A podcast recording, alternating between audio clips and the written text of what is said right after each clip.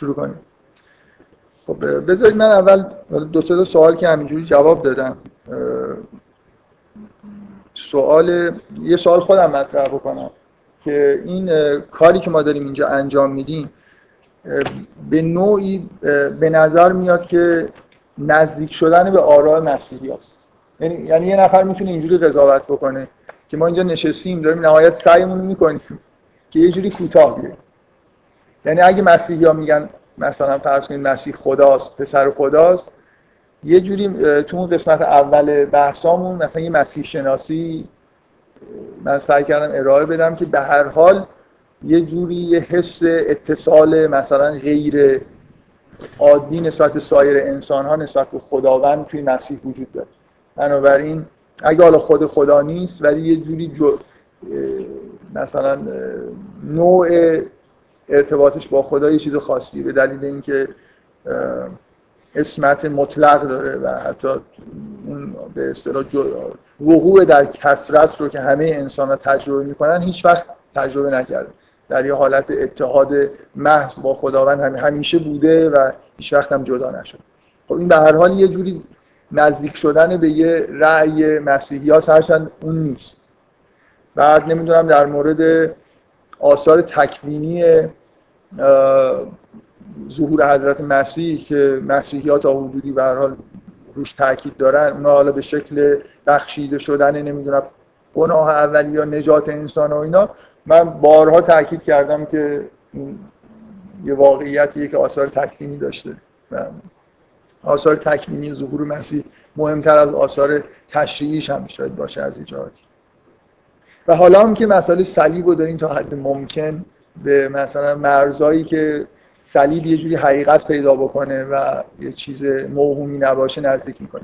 بنابراین کلا به نظر میاد نسبت به موازهی که مسلمونا به طور عادی دارن که مثلا انکار صلیب به طور کلی بحث این شکلی هم نمی‌کنن یا تأکید خاصی روی آثار تکوینی ظهور مسیح ندارن یا در مورد حقیقت مسیح نظریه خاصی ندارن. معمولا اشاره می‌کنن که در قرآن اومده که مسیح هم یکی از پیامبران خدا بود. بنابراین خب مسیح هم پیغمبریه منتهای پیغمبر بزرگی.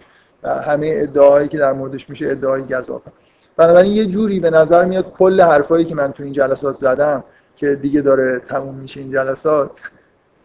حالا مخصوصا که دیگه درای دانشگاه هم بستن دیگه مجبوریم تمومش بکنیم. منم بیمیل نیستم که مثلا سعی کنم جلسه آینده دیگه تمومش بکنم. کلا حرفایی که ما اینجا داریم می‌زنیم یه جوری نز... واس... مثل یه واسطه ای بین حرفایی که به طور متعارف مسلمان ها می‌زنن و حرفایی که مسیحی ها می‌زنن.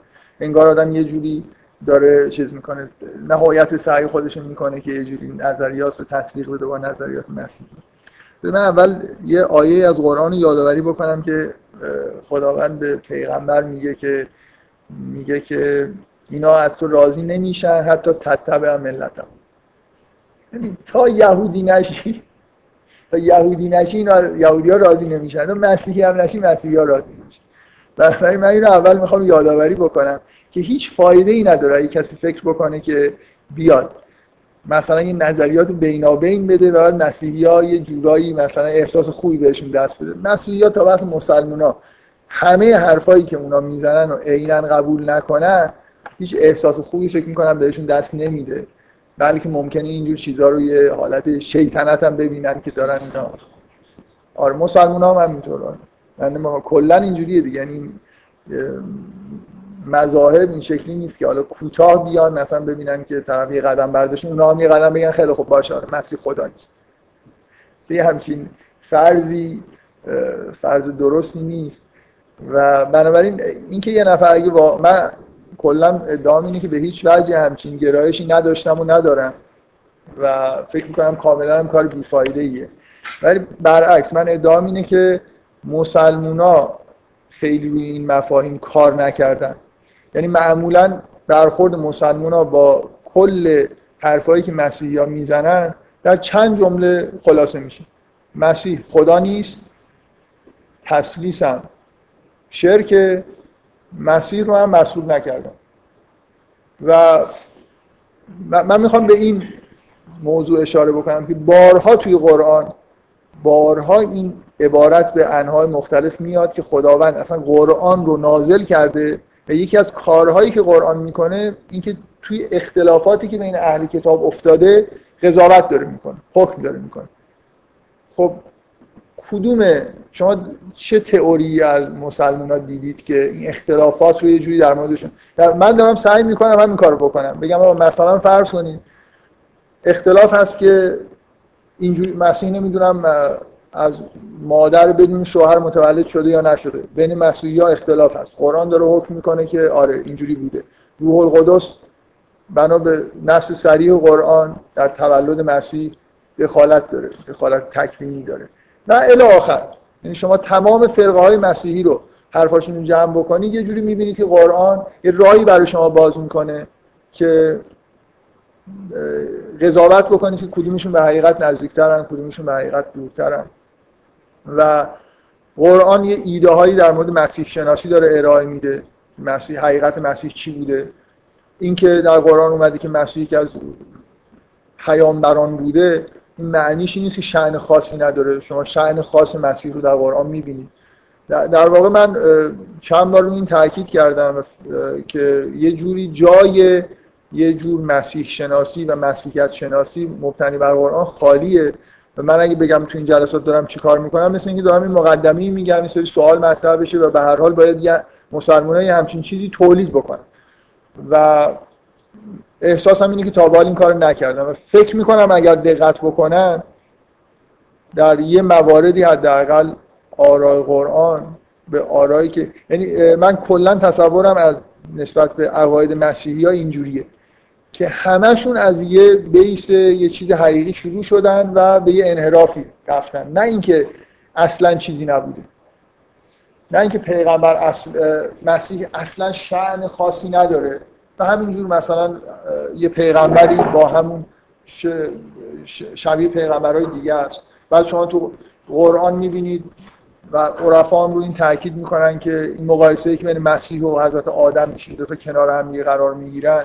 یه جوری مثلا ابن عربی ادعاش اینه که خلقت مسیح یه جوری انگار اتمام دور خلقتی که از آدم شروع شده و الی آخر. حالا هر کدومشون با قرآن یا حالا با دیدگاه عرفانیشون یه حرفایی میزن بنابراین این که مثلا مسیح مصلوب نشده صرف این که ما بگیم مسیح مصلوب نشد. و دیگه نگیم که پس چی شده. یعنی من به هر حال اینجا بحث تاریخی. مسیح مصلوب نشده ولی قرآن در واقع میگه می‌خواستن مصلوبش بکنن ولی موفق نشدن. حال اونجا یه نفر مصلوب شده. خب حقیقت چیه؟ از قرآن چه چیزی میشه نتیجه گرفت؟ مثلا مسیح می‌دونسته مسئول نمیشه نمی‌دونسته مسئول نمیشه. یه سری سوال آدم مطرح می‌کنه و بعد سعی می‌کنه که با استفاده از خود قرآن جواب بده. اگر لزوما جوابش تو قرآن در نیومد شما می‌تونید از اسناد تاریخی استفاده بکنید. و همین الان با اینکه حالا در شروع بحث نمی‌خواستم اینو بگم یه بار بده بی مناسبت نیست که حالا این سوال جواب دادم. من در مورد اینکه حقیقت مسیح چیه؟ یه ایده ای رو اینجا مطرح کردم. ادعا دارم که از قرآن یه همچین چیزی نتیجه میشه. و در مورد اینکه مسیح آثار تکوینی داره یه مطالبی گفتم حالا امروزم تاکید می‌کنم روشون. و فکر می‌کنم که این ادعا ادعای درسته. یعنی وای نیستم میگم که این ادعا درسته. حالا از قرآن از معارفی که ما کلا بهش معتقدیم اینا نتیجه میشه. ولی در مورد اینکه مسیح مورد آزمایشی مثل آزمایش حضرت اسماعیل و ابراهیم قرار گرفته دارم اینو به عنوان یه تئوری مثل یه حرفی که در کنار حرفای دیگه میشه زد و با مبانی قرآنی سازگار مطرح می‌کنم ولی همچین ادعایی نمی‌کنم. یعنی اگه الان از من نفر بپرسید تو معتقدی واقعا همچین اتفاقی افتاده من نمی‌تونم بگم که اعتقاد شواهدی که دارم اونقدر نیست که بگم که به همچین چیزی معتقدم فکر می‌کنم که در واقع نکته ای که بیشتر تایید می‌کنه برای من که می‌تونه مسئله اینجوری باشه متون خود مسیحی هاست. جدی گرفتن متونیه که از مسیحی ها باقی مونده. وگرنه اگه اونا رو کنار بذاری اگه اون روایت های متعددی که تو همه کتاباشون هست نبود مثلا در مورد ماجرایی که توی باغ زیتون داره میگذره شام آخر و چیزای دیگه.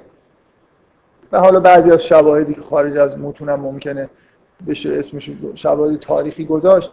من ادعا نمی کنم که از قرآن نتیجه میشه که همچین اتفاقی افتاده. و ادعام نمی کنم که از قرآن چیزی بر علیه. من میگم که این تئوری هم جزء تئوریایی که مسلمان ها می‌تونن اینو به عنوان یه تئوری سازگار با قرآن و معارف خودشون بررسی بکنن. و اشکالی نداره. ولی اینجوری هم نیست که بخوام بگم که دارم مدافع این تئوری هستم. دارم چون خودم اینو در واقع مطرح کردم دارم میگم که شواهدی براش وجود داره. تو دو جلسه اخیر سعی کردم بگم که شواهد خوبی وجود داره که این اتفاق افتاده به این شکل اتفاق افتاده. ولی اینکه آیا حتما اینجوریه من شخصا به اندازه کافی دلیل نمی‌بینم که بخوام اینو به عنوان ادعا مطرح بکنم. ممکنه. ببینید ادعا نکردن این مسئله چون یه مسئله تاریخیه و قرآن هم سراحتی در مورد این مسئله تاریخی نداره. من کاملا احساسم اینه که ممکنه ما ظرف مدت مثلا چند سال آینده به این متون جدیدی دسترسی پیدا بکنیم که کلی چیزا ابهاما برای ما روشن بشه. مسائل تاریخی اینجوری نیست که الان من یه مجموعه متون در اختیارم هست. و یه مجموعه اصول موضوع و معارف دارم یه سری آیات و قرآن دارم خب ممکنه الان قضاوت این باشه که این تئوری با توجه به این فکتایی که در اختیار من هست تئوری خیلی خوبیه. خیلی چیزا رو توجیه می‌کنه. و ممکنه فکتا تغییراتی بکنن. بر مسئله تاریخی دیگه. ممکن مثلا ممکن نسخه اصلی انجیل برنابا متعلق به مثلا فرض کنید سال 50 میلادی باشه. یه دفعه پیدا بشه. همه هم تایید بکنن که این نسخه اوریجیناله و اونجا شما یه دفعه یه متن خیلی جالبی ببینید که وقایع رو جوری توضیح داده که کاملا همه چیز جور در میاد و مثلا همه قانع بشن که اتفاقایی که افتاده اینجوری بنابراین در مورد این مسئله مسئله مسیح شناسی مسئله الهیاتیه.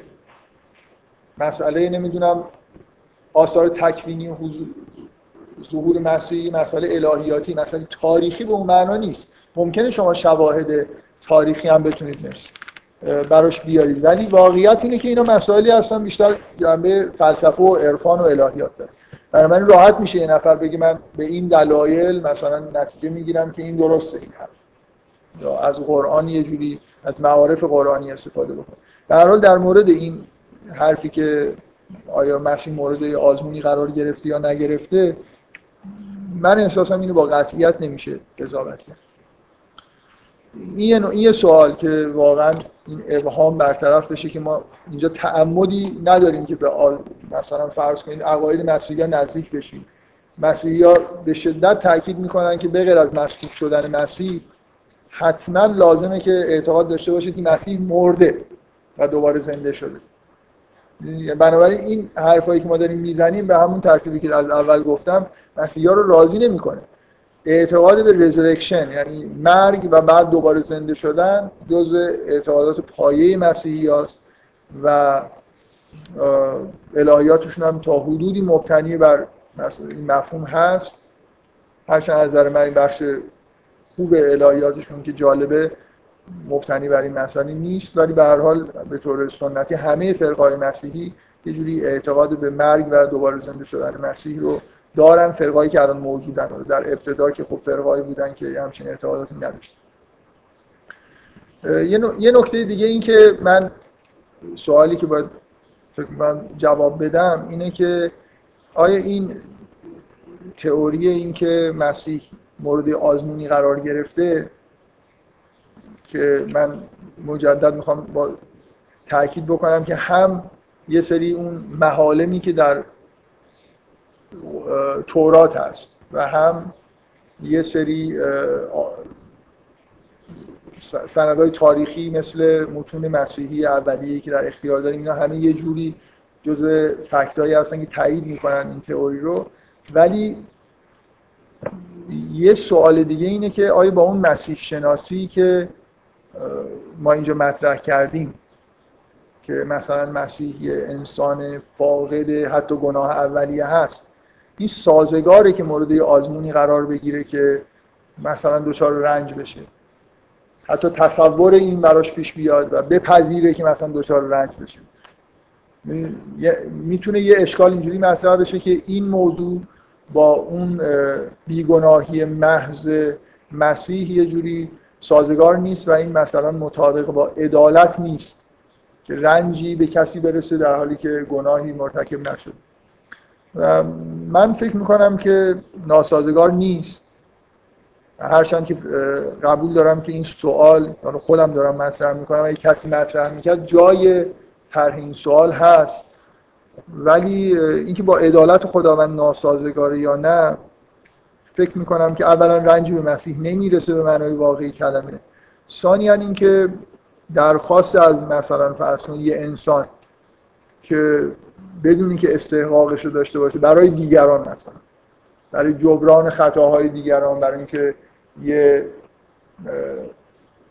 آثار مثبتی در اثر کارش انجام که ایثار کنه در واقع و خودش رو در معرضی خطری قرار بده فکر می‌کنم که اگه شما معتقد باشید که یه جوری این خلاف عدالته بعد مثلا آدم باید بگه که مثلا پرد شدن از ابراهیم در آتش. ببینید ما اعتقادات قرآنیمون اینه که خلاف مسیحی ها گناه اولیه‌ای که بشر مرتکب میشه بخشیده میشه.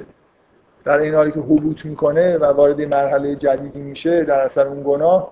ولی این شکلی نیست که قرار باشه مثلا در اون دنیا ما جوابگوی گناه اولیه باشیم. ما در اون دنیا جوابگوی گناهایی هستیم که در این دنیا داریم انجام میدیم. نه پیش از به دنیا اومدن.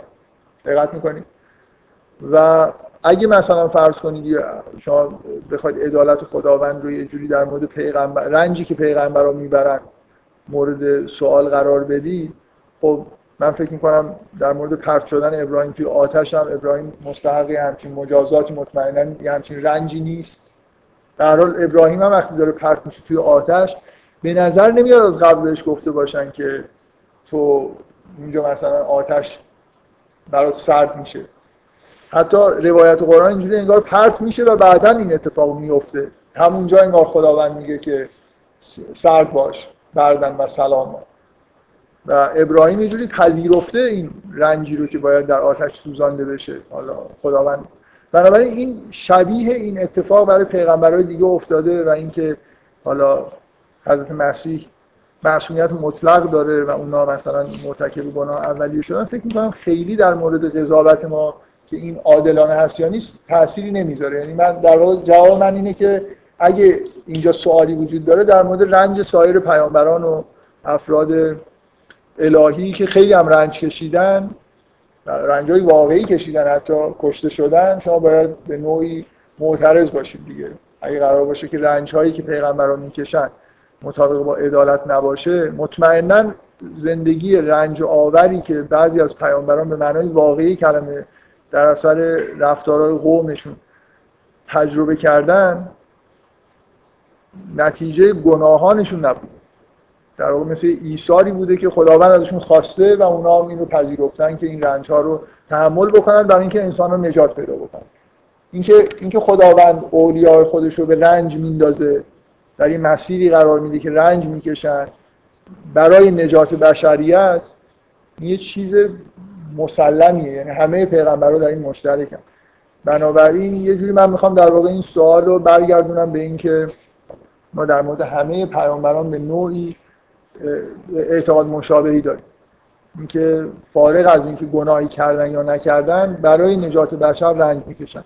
بنابراین این ایده مسیحی ها که مثلا مسیح مصلوب شد و رنج کشید برای خاطر اینکه بشر نجات پیدا بکنه منظورشون یه جور تاثیر تکوینی نه هدایت تشریعی. ایده چندان چیزی نیست به اصطلاح خیلی دور از ذهنی نیست که بخوایم بگیم با معارف الهی در تناقض مخصوصا اگه معتقد باشید که اصولا این رنج واقع نشده فقط ایثار در حد پذیرفتن رنج بوده. که نمونهش برای همه پیامبران بزرگ الهی پیش اومده. من بی مناسبت نیست به این اشاره بکنم که حضرت علی همچین آزمونی رو در زندگی خودش داشته که شبی جای پیغمبر خوابیده و تصور این بوده که کشته میشه. اینکه این خیلی تکراریه این حرف که اولیاء خدا در موقعیت قرار می‌گیرن با تصور اینکه کشته میشن رنج می‌کشن ولی این اتفاق نمیفته به طور معجزه آسایی مثلا نجات پیدا می‌کنن بنابراین من در واقع جواب این سوال اینجوری میدم که این سوال به تمام پیامبران به نوعی برمیگرده. اگه بخوایم فقط صرف اینو بگیم که مسیح حتی از گناه اولیه پاکه این خیلی اصولا زندگی ایثاری که پیامبران می‌کنن و رنجی رو که میپذیرن منطبق با مثلا گناهانشون نیست که بگیم که چون گناه کرده بودن چون اسماعیل گناه اولیه رو مرتکب شده بود خداوند مثلا این آزمون رو ترتیب داد که بپذیره که کشته بشیم. فکر می‌کنم خیلی این مسئله در مورد حضرت مسیح مسئله خاصی نیست. با, با این حال سوالیه که یه جوری سوال قابل توجهی هست. من در همین حد در موردش صحبت کردم. من یه هدفی داشتم. من کلا دارم سعی می‌کنم که بحثا رو فاکتور بگیرم. خیلی هم جاهای مهمش رو فاکتور نمی‌گیرم البته. یه شاید حتی توی آخر جلسه گفتم که مثلا تو جلسه بعد دقیقا یه،, کاری که میشه انجام داد اینه که دقیقا متن انجیلا رو بخونیم و ببینیم اگه مثلا فر... سعی بکنیم که تئوری پیدا بکنیم که اگه جایگزینی انجام شده کجا این جایگزینی انجام شده؟ یعنی مثل یه مسئله تاریخی. ما یه تئوری داریم که یه نفر جایگزینی مسیح شده یه تئوری داریم که یه اتفاق عجیب و غریبی افتاده مثل اون که پتروس داره توصیف می‌کنه که خیلی معلوم نیست چیه. حالا هر چی که هست به نوعی ببینیم از شواهد و اسناد تاریخی که داریم چی می‌تونیم نتیجه بگیریم. من یه ایده کلی داشتم که سعی کنم بهتون نشون بدم که باز همین چهار انجیلی که توی کتاب مقدس ثبت شده و قانونی هستن رو اگه بهشون دقت بکنید واقعا یه ابهامایی وجود داره که یه جوری به ذهن آدم میاره که شاید جایگزینی در یه مقطعی انجام شده. من فقط می‌خوام در حد مثلا پنج دقیقه ده دقیقه بگم که چه چیزایی کلا وجود داره بدون اینکه بخوام دیگه حالا خیلی خط به خط بخونیم و مثلا بیشتر در موردش بحث بکنیم. فکر می‌کنم خیلی مهم نیست. برای اینکه نهایتا به نتیجه قطعی که نمی‌رسیم. یعنی من معتقد نیستم که الان شواهد تاریخی ما یه طوریه که می‌تونیم یه جواب قطعی به ابهامایی که اطراف مسئله مسئول شدن از مسیح هست بدیم من چند تا نکته خاصی که می‌خوام بهش اشاره بکنم اینه که تمام انجیلا به طور مشترک تقریبا این مسئله رو ذکر می‌کنن که در روند اینکه مسیح دستگیر میشه تا جایی که مسئول میشه از یه جایی به بعد به نظر میاد که رفتارهای حضرت مسیح عجیب. این عین متنیه که توی خود انجیل همین الان وجود داره. اولا از همشون تقریبا مشترکم میگن که از یه جایی به بعد مسیح سکوت می‌کنه. و حتی فرماندار رومی ابراز تعجب می‌کنه که تو چرا حرف نمی‌زنی. ازش سوال می‌کنن و مسیح جواب نمیده. این قبل از اینکه مسئول بشه یه مقطع اینجوری وجود داره. که انگار آدم یه تغییر رفتاری تو حالا شما می‌تونید برای این تغییر رفتار توجیه های مختلف داشته باشید. می‌تونید مثلا بگید مسیح حالا یه جور دیگه شاید به این مسئله نگاه بکنه. ولی اینکه مسیح تا یه جایی سوال جواب میده و از یه جایی به بعد انگار سوالا رو جواب نمیده. به زحمت توی انجیلا یه جمله از مسیح بعد از اینکه سکوت می‌کنه در اثر اصرار فرماندار یه جایی یه جمله از مسیح نقل به نظر میاد که این تعداد جمله هایی که از یه جایی بعد مسیح گفته رو میشه توی انجیلا شمرد و اکثرشون جمله‌ای هستن که فکر می‌کنم از نظر خود مسیحی هم عجیبه. و احتیاج به بحث داره که چرا مسیح این حرف زد. مخصوصا مثلا مسیح در بالای صلیب بنا به نقل انجیلا میگه که خدایا خدایا چرا من رو ترک کرد؟ این خود مسیحیان سالهای ساله که دارن بحث می‌کنن که مسیح چرا این حرف زد دیگه؟ شما انتظار دارید از حضرت مسیح که در بالای صلیب به فرض اینکه همه حرفایی که مسیحا می‌زنن راست باشه یه همچین جمله یه خود کفرآمیزی در انتهای زندگی خودش بگه. همین عبارت مثلا موجب شده که یه ادبیاتی به وجود بیاد مثل این کتاب آخرین وسواس مسیح. در توجیه این که مسیح در آخرین لحظه انگار شک کرده چرا از زندگی دنیاییش استفاده ای نکرده و بعد خداوند اینو میاره که یه جوری از موهبات مثلا زندگی زمینی استفاده بکنه و الی آخر. در حال قبول دارید که این جمله جمله عجیبیه. از بنا به اعتقاد خود مسیحی ها و مسیحی ها خیلی در مورد این عبارت حرف می‌زنن که بله؟ چی میگن در من گفتم پنج رو ده دقیقه نه؟ من واقعا قصدم این بود که خورده در مورد این که کلا این حرفایی که از یه جایی بعد مسیح می‌زنه. مثلا انجیل یوحنا که خیلی این جمله رو اصلا نقل نمی‌کنه در واقع حذفش کرده انجیل یوحنا جمله‌ای که از مسیح نقل می‌کنه میگه مسیح آب خواست بهش آب دادن و بعد گفت تمام شد و مرد. اینم عبارتی نیست که برای یه پیغمبری مثل از چی تموم شد؟ مثل, مثل, مثل حرف یه آدمیه که داره خیلی آدم معمولی که داره میمیره و احساس می‌کنه دیگه مردم دیگه حیف شد تموم شد. کلا عبارت هایی که از من این حالا من نمی‌خوام واقعا کتاب مقدس باز کنیم بخونیم ولی می فکر می‌کنم بعد نیست مراجعه بکنیم. یه جور تغییر رفتار رو تو خود عبارت هایی که از مسیح نقل میشه تو انجیل های همین ثبت شده میشه تغییر یه, یه نکته خیلی مهم بذارید خیلی مهم نیست.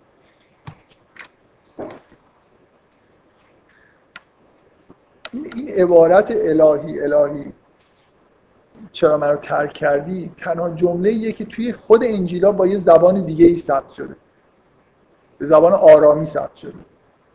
در حالی که تمام عبارت هایی که مسیح در طول و خود عجیبه دیگه. شاید واقعا اون عالمی که اون بالا بود به زبان غیر متعارفی. اگه اگه ما معتقدیم که مسیح کلا آرامی صحبت می‌کرد خب جواب این سوال چجوری میشه داد که چرا نویسنده های انجیلا اصرار دارن که اصل این جمله رو به آرامی بنویسن؟ این جمله خاص رو. یه جوری شاید آدم اینجوری به نظرش می‌رسه که شاید این جمله غیر مثلا مثلا زبان مادری مسیح میگن آرامی بوده. ولی شاید مسیح با حواریون به زبان دیگه ای صحبت می‌کرده. که برای مثلا عبری صحبت می‌کرده که قطعا بلد بوده. و این جمله به زبان آرامی گفته شده و اونجا ثبت شده. و خب این خودش در حال همین که نه فقط این جمله عجیبه ثبت این جمله به زبانی غیر از زبان عبری که تو همه انجیل وقتی این جمله رو میگن اینجوری ثبت می‌کنن. یعنی اصلش رو میگن و بعد ترجمهش رو میگن که یعنی چی. در هر حال اینا یه مقدار شک برانگیزه. برای همین چیزی که توی کتاب مقدس هست. بذارید باز یه نکته که من پنجرم تموم شده حالا از وقت اضافه استفاده بکنم. یه نکته خیلی مهم اینه که من فکر می‌کنم حضور مسیح. اگه قبول کرده باشید اون توجیهی که من کردم که اصولا مکر یهودی ها چی بود مکر الهی که در قرآن بهش اشاره میشه چی بود احساس شخصی من اینه حضور مسیح حداقل تا جایی که کاهنا محاکمش می‌کنن و حکم قتل رو به نوعی صادر می‌کنن لازمه. یعنی اگر جایگزینی انجام شده باشه قبل از این اتفاق افتاده باشه یه جوری جرم یهودیا به نوعی چیز میشه. به نوعی سنگینی خودش از دست میده. بیاید روایتی که توی انجیل برنابا هست رو در نظر بگیرید. انجیل برنابا روایتش اینه که در همون باغ وقتی که اومدن اون معجزه اتفاق افتاد و یهودا رو به جای مسیح گرفتن. برای اینکه شکل مسیح شده بود. یه ده دقیقه وقت نمیشه که یه چیزایی بگم بگذاریم دیگه. خیلی اینا واقعا خیلی به نظر من بحثای مهم نیست.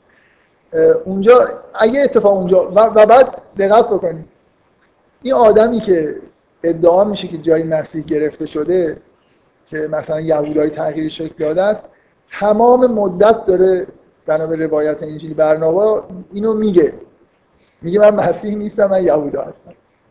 حالا من میگم اگه واقعا شما رو خودتون بذارید جای کاهنای معبد که ما می‌خوایم بگیم در اصل این جرمشون اینکه مسیح رو محکوم به مرگ کردن و سعی کردن بکشن اصلا کلا بنی اسرائیل چیز شده لعنت شده و دودمانشون به باد رفته و دیگه پیغمبری براشون نمیاد. الان من یه آدمی رو می‌خوام محاکمه بکنم معجزاتشو که ندیدم. میگن این یه کارایی کرده ممکنه جادوگر باشه. آوردیم محاکمش بکنیم به آدم دیوونه ای که تمام میگه من من نیستم من مثلا یهودا حالا همه یهودا رو می‌شناسن مسیح رو می‌شناسن مثلا یه جوری این آدم اونجا وایستاده هر چی بهش میگم میگم والا به خدا من مسیح نیستم. داره هویت خودش انکار می‌کنه. الان من میگم خب این اگه راست میگه مسیح نیست خب بکشیمش دیگه. مثلا یه آدم همونیه که مثلا چیز خودش رو لو داده. مثلا کسی رو که به عنوان پیغمبر تابعش بوده رو لو داده بنابراین بزنیم بکشیم اگر هم دروغ داره میگه که خب چی دیگه؟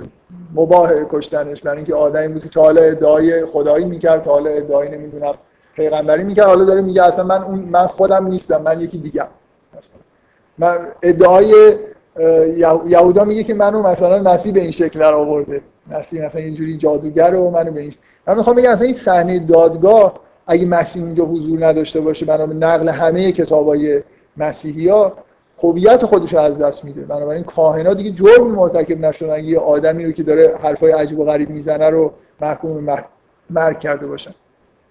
مهم اینه که حضور معنوی مسیح واقعا اونجا وایسته. جوابای درست حسابی هم بهشون بده که تو انجیلا اینجوریه و بعد اینا با وجود اینکه مسیح رو دارن نگاه می‌کنن و می‌بینن و حرفاشو میشنون باز اصرار بکنن که مسیح رو بکشن. بنابراین من کلا دارم میگم که با توجه به نوع برخوردی که با این مسائل تاریخی تا حالا من داشتم فکر می‌کنم تا یه جایی حضور مسیح لازمه. اینکه در حضور من یه بار این سوال مطرح کردم که بهش فکر بکنید در حضور خود بنی اسرائیلی که میگن بکشیدش لازمه که مسیح اونجا باشه یا نه؟ خب ممکنه یه نفر بگی لازم نیست. چون بنی اسرائیل اصولا چون کاهنا گفتن بکشید دارن میگن بکشید. اینجوری نیست که از خودشون استقلال داشته باشن و مثلا اون جمعیت یه جوری تحت تاثیر حضور معنوی مسیح بخوان قرار بگیرن یا نه.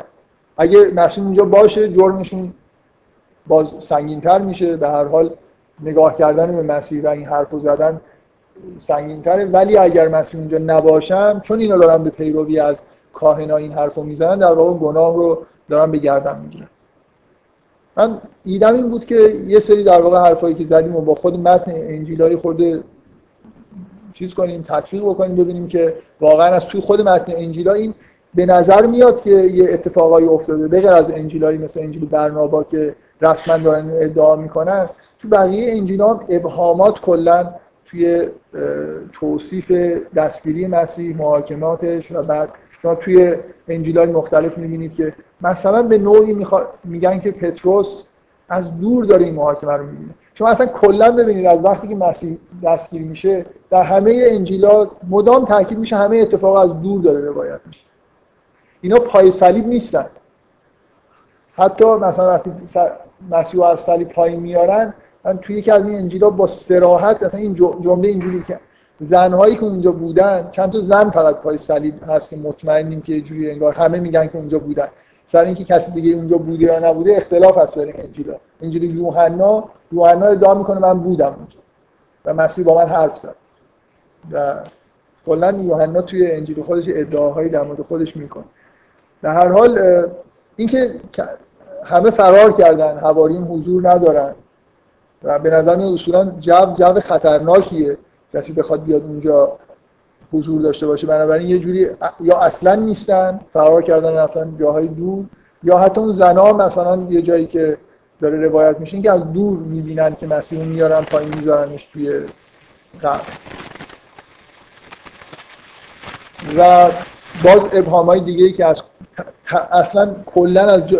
طبیعی هم هستی که از جایی که مسیح می‌گیرن و جدا میشه از حواریون نقل قولا مبهم میشه. برای خاطر اینکه همه چیز رو دارن از فاصله دور با حدس و گمان می‌فهمن که چه اتفاقی داره میفته میگن که شاهد چیز بودن. مثلا شاهد این بودن که بین کاهنا و مسیح چی گذشت؟ اینجا هم باز حتی روایت رو بخونید ابهام است که واقعا می‌تونسته یه همچین اتفاقی بیفته پتروس یا یوحنا چجوری اینجا حضور پیدا کردن در حالی که مسیح دستگیر کردن بردن عجیبه دیگه. یا اینا هم باید دستگیر کرده باشن برده باشن یا اینکه دادگاه علنی نیست که شب یا مسیح بگیرن اینا سر خیلی ندارن مثلا ادعا میشه که اینجا کسی بود که راه باز کرد که مثلا از دور شاهد بودن واضحه و طبیعی هم هست به نقل قولا یا باشه انجیل با هم دیگه خیلی ندارن که بعضی مدارس زیاد دیدن و باز مکانی که شما شما خیلی این حرفا رو مسلمان ها مخصوصا توی ابهام های این قسمت مسلوب شدن مسیح زیاد حرف زدن اینکه مثلا در انجیلا ادعا میشه که مسیح مریم مجددیه یا زنها در مثلا چند روز بعد از مرگ مسیح برای آماده کردن مسیح برای تدفین یا نمی‌دونم برای روغن مالی کردن و عطر مالیدن و اینا رفتن و دیدن که قبل خالیه تمام شواهد داله برای اینکه اصولا همچین رسمی در یهودیت وجود نداشت. مرده رو بر نمیداشتن. قبل از دفت عطرش بدن به نظر میاد که انجام زیتون یهودی باز ابهامایی که وجود داره که خود عجیبه. مثلا مریم مجازی اصلا اینو مسیح وقتی می‌گیرن مدام هر بار که مسیح ادعا می‌کنن که ظاهر شده مریم مجازی مسیح می‌بینه خودی کنه باقه دار بعد مسیح خودش معرفی اتفاقای عجیب غریبیه که از زمان که می‌خونید هر اعتقادی داشته باشید تو یکی فکر بکنید که روایت چرا گنگ و مثلا یه دل عجیب. من یه چیزی دیگه به عنوان انتحال این مسئله در ادامه بحث برای به روایت اینجوری حناس حواریون در چند روز برای چند مسیح رفتن ماهیگیری و نتونستن کنن یکی از ظاهر شدنهای از این مسیح از ساحل برمیگردن و مسیح که دوباره به اینجا زندگی و این دفعه میرن و نتیجه زیاد می‌گیرن و شک می‌کنن که میشه به این حرف بزن و فرق برمیگردن عجیبی کارش کاری به این بقیه روایت هست در اتفاق افتاده می‌رفت کاری ادامه همین سفره و غذا و نمی‌دونم من فکر کنم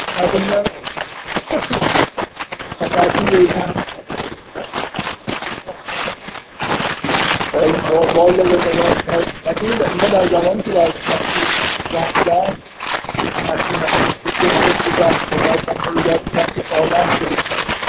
So my really like that. So I think I can do that the way I think very sorry. I keep a lot of money in my phone. I can't like it. I get lost. I do it. I'm doing it. I'm just not doing it. I'm just not doing it. I'm just not doing it.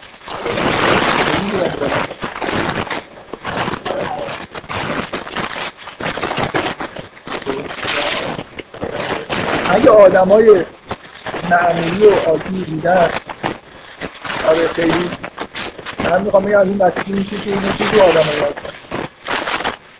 اگه آدم ها در رسی دیدن بکنی بعد از اتفاقا نمی‌رفتن. همونطوری که باید یه درکی داشته باشن که مسیح نمورده برمیگرده یه اتفاق میفته باید منتظر باشن دیگه. کما اینکه 50 روز بعد پلیسی اتفاق برش افتاد اینطوری خودتون روایت می‌کنن روح القدس سرتون نازل شد و یه دستوراتی گرفتن. که چی بکنن چی نکنن؟ اینا حواریون از مسیح هم دیگه تموم نشده ماجرا شده حالا یه اتفاقی افتاده فرض کنیم مسیح حالا مسیح شده یا نشده. در هر حال جریان ظهور مسیح و پیامبری دین و این حرفایی که مسیح زده و اینکه اینا باید اینو به مردم درست کنن یه همچین فضایی وجود داره. شما انتظار دارید آدم انتظار دارید اینا برن. اگه اونجا خطرناکی برن که یه دوباره ده خودشون شروع کنن ماجرا رو گفتن تبلیغات بکنن. ماهیگیری نرن بشینن یه جایی ببینن که خداوند بهشون چی میگه. بله. قبلا چی می‌کردن وقتی برای مسیح ماهیگیری نمی‌کردن. نه. می‌رفتن کار تبلیغی که داشتن انجام می‌دادن و در حال بهشون با مردم میشستن غذا میخوردن. یه کاری می‌کردن ها.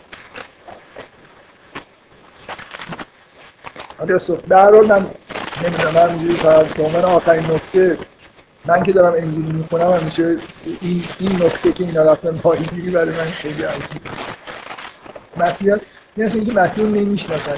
یه حس بدی بهتون دست میده اگه راست باشه این ماجرا مسیح وقتی احساس می‌کنن که این مسیحی که میرن ماهی زیادی می‌گیرن. یعنی احتمالا مسیح بود که گفت کلا ملاک ماهیه. تشخیص اینکه و من نمی‌خوام خیلی از حوالین بد بگم ولی کلا نه فقط فضای قرآن فضای انجیل هم یه حس این شکلی برای آدم میده که افراد برجسته نیست. من می‌خوام دیگه اصلا مسئله مسئول شدن از مسیح رو دیگه بذارم کنار. فقط یکی دو تا نکته بگم. یه مجدد می‌خوام تاکید بکنم که هیچ مشکل تاریخی نظر فکتای تاریخی در ادعای این که ادعایی که مسلمان ها دارن وجود نداره. من یه بار اینو گفتم مجرد اصلا اینجا اشکال چون مسلمان ها نمیگن که کسی مسئول نشده. که از تاریخی ثبت شده ضبط شده که یه نفری رو که فکر می‌کردن از مسیحی مسئول کردن اصولا نقطه ضعفی حساب نمیشه که شما فرض بکنید که اینجا حضرت مسیح خودش بوده یا خودش نبوده. معجزه اتفاق افتاده. این چیزی نیست که قرار باشه در فکتای تاریخی ثبت و ضبط بشه. و مجدد من تاکید می‌کنم که ما همیشه وقایع تاریخی رو یه جوری وقتی داریم بهشون نگاه می‌کنیم از جهانبینی خودمون استفاده می‌کنیم. اگه یه نفر بیاد به شما بگه که مثلا یه نفر یه شواهدی هم ارائه بده. یه چند تا آدم بیان شهادت بدن که یه آدمی مثلا با قد 80 متر اومد و نمی‌دونم پرید بالای کوه. چند نفرم بیان شهادت بدن. ما به دلایل جهانبینی خودتون رد می‌کنید و میرید دنبال این که ثابت بکنید که اینجوری نبوده و حتی اگه ده تا شواهد مختلف هم ببینید یه جوری باورتون نمیشه برای اینکه این چیز اصلا در ذهن شما نمیگه بنابراین اینکه مسلمان معتقد باشن. نه فقط به دلایل قرآنی به دلایل الهیاتی که نمی‌تونه مسیح مسیح شده باشه و شده باشه. مثلا اونطوری که بعضی از مسیحی ها اصلا مفهوم مسیح شدن با خار شدن. که مسیح برای ما خار شد. این در معرفت مثلا الهیاتی ما نمی گنجه و حتی اگر من میگم شواهد تاریخی چندانی وجود نداره. اگه وجود داشت هم غیر عادی نبود که من بگم به دلایل جهان دینی رو نمیپذیرم. هم قرآن سراحت داره هم با الهیات یه جوری منافات داره. مخصوصا با الهیات خود مسیحی به نظر من منافات داره که خداوند مسئول بشه. و بنابراین نقطه به نظر من اصولا نقطه ضعف اینجا وجود نداره که اینکه بعضیا می‌خوام بگم که انگار در قرآن یه حقیقت تاریخی انکار شد. نه اون حقیقت به اندازه کافی فکت براش وجود داره و نه اصولا ما تاریخ اونجوری بررسی می‌کنیم. و اینکه قرآن هم اساس مطلب رو انکار نمی‌کنه. نمیگه اونجا صلیبی برپا نشد کسی مسئول نشد. یه نفر رو به عنوان مسئول گرفتن مسئول این چیزیه که شما از قرآن می‌فهمید و فکت های تاریخی هم بیشتر, بیشتر از این نشون نمیدن. یوسیفوس مثلا یه جایی نوشته اونم شنیده که خب یه نفر رو به عنوان مسیح و مسئول کردن دیگه. اینجوری نیست که آزمایش دی ای گرفته باشه که این آدم حتما مثلا مسیح بنابراین نمیشه گفت که اینجا چیزی خلاف تاریخ. یه نکته نکته دیگه که من به عنوان آخرین نکته بهش اشاره می‌خوام بکنم اینه که شما اگر تئوری الهیاتی مسیحی ها رو بخواید بپذیرید که اساس اومدن حضرت مسیح به نوعی مقایسه می‌کنن با مسئله حضرت اسماعیل و ابراهیم که مثلا یه برکتی بوده. من می‌خوام تاکید بکنم که من حرفایی که زدم به یادتون باشه که ما اینو در واقع حداقل یه طرفش رو از طرف بدیهیه که قصد مسئول کردن حضرت مسیح از طرف بنی اسرائیل اهمیت داشته از نظر الهیاتی در قطع نبوت تو شاخه بنی اسرائیل. بنابراین یه جوری اینا موجب در واقع انگار مورد غضب و لعن خداوند قرار گرفتن و دیگه براتون پیغمبری اسلام حجتی بود که برای پیغمبری نیاد. و حالا نکته دومی که اگر اون تئوری که من گفتم درست باشه اون وقت شما می‌تونید بگید که همونجوری که قربانی شدن اسماعیل آثار تکوینی داشته قداستی مثلا برای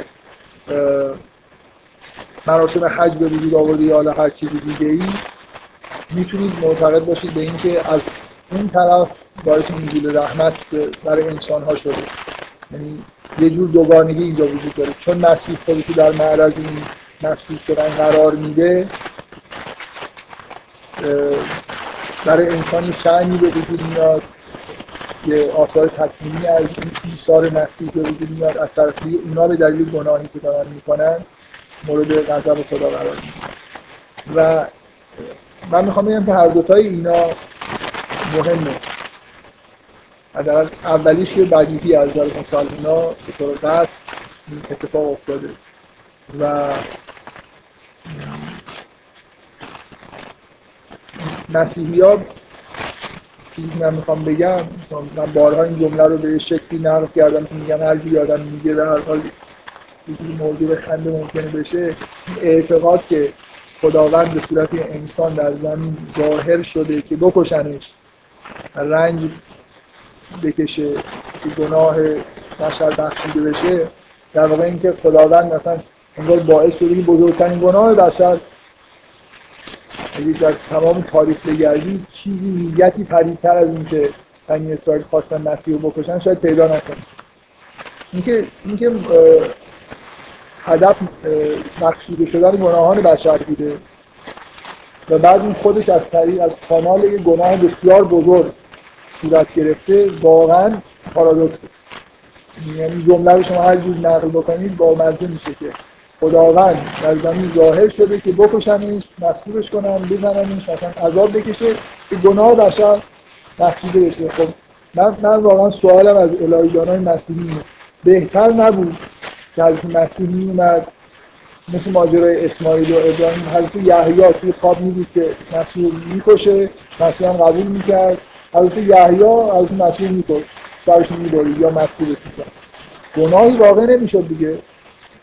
اگه شما می‌خواید بشر رو نجات بدید و نجات بشر مبناش اینه که مسیح کشته بشه خوبه که به طریق مقدسی مثل ماجرای اسماعیل. به اون طریق نه اینکه شما از طریق در واقع رفتار وحشتناک گناه آلود بشر مسیح اینجا کشته بشه که بعد گناه بشر بخشیده بشه. در واقع یه جوری من فکر می‌کنم که اینجا پارادوکسی وجود داره و راه های بهتری وجود داشت مثلا داستان اسماعیل توسط یه آدم مقدسی که اونم در واقع به نوعی ایساری همونجور که از ابراهیم هم اینجا توی کشتن پسر خودش دیگه دیگه. میگم چطور پیشنهاد بکنیم که از این مریم از این رو مسئول کنه. خیلی به دلایل مادرانه خیلی کار سختیه. بنابراین اونم داره یه ایثاری می‌کنه که از پسر خودش صرف نظر بکنه. از این مسیح هم میپذیره که مسئول که نمی‌تونه بکنه پسر خودش خیلی سخته ولی مسئول می‌تونه بکنه. من می‌خوام بگم این کلا با داستان مسیحی ها بیشتر اینجور در میاد. اگه بنابر این بوده نه از طریق گناه آلود از یه طریقی مثل همون کاری که از ابراهیم کرد از مسیح هست این بره. ولی روایت اسلامی همین که شاملی در یعنی این حالت دوگانه ای که این ماجرا داره اولا در واقع یه جوری باعث لعن بنی اسرائیل میشه این اتفاق و این خیلی مهمه تو تاریخ پیامبران این واقعیه که شاخه بنی پیامبران بنی اسرائیل رو در واقع رسم می‌کنه و بعدا نبوت دیگه ای ظاهر میشه مثلا مبنای اعتقاد مسلمان که تو خاندان ابراهیمی هم اتفاقی افتاده. و بعد از طرف دیگه هم شما می‌تونید معتقد باشید که مسیح به دلیل کاری که کرده و قبول خطر و پذیرش رنگ ایساری که انجام داده آثار تکوینی هم ظاهر شده. مطمئنا مسلمان ها معتقد نیستن و نمی‌تونن باشن به اینکه مسیح این کاری کرده که گناه های بشر بخشیده بشه ما قطعا معتقدیم که گناه های هر انسانی با کارهای خودش به وجود میاد با کارهای خودش بخشیده میشه. پیامبران ممکنه کمک هایی بکنن زمینه های تکوینی و تشریعی بخشی گناه رو فراهم بکنن. نه اینکه حضرت مسیح یه کاری بکنه گناه مردم کلا این با الهیات مسلمان ها گیر در نمیاد کلا با الهیات گیر در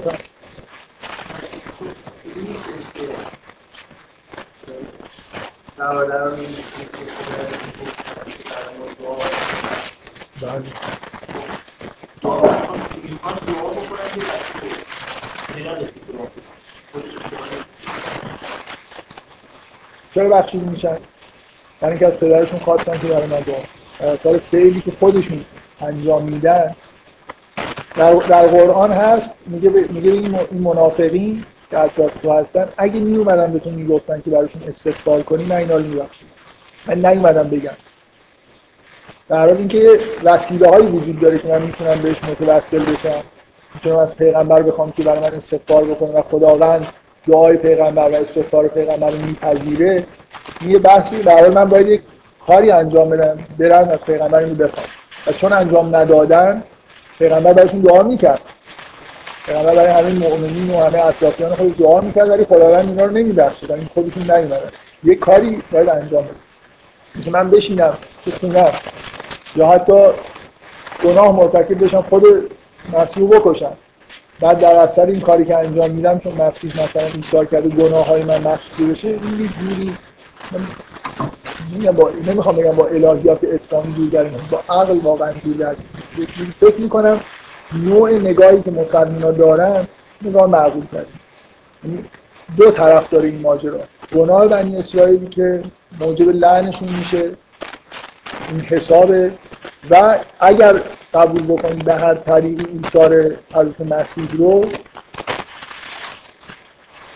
در درجهش می‌تونه کمی زیاد باشه. به هر حال همین که مسیح در زمین راه رفت و معجزاتی انجام داد ببینید من آیه قرآن که می‌خونم واقعا برای خود من خیلی آیه تاثیر گذاره به دلیل هم تصوری که از مسیح دارم حالا شاید برای شما خیلی تاثیر گذار نباشه. من سعی می‌کنم بگم شاید یه روزی متوجه شدید که اینجا یه چیزی وجود داره حسی وجود داره تو این عبارتی که از مسیح میگه. میگه اینی اخلاق لکن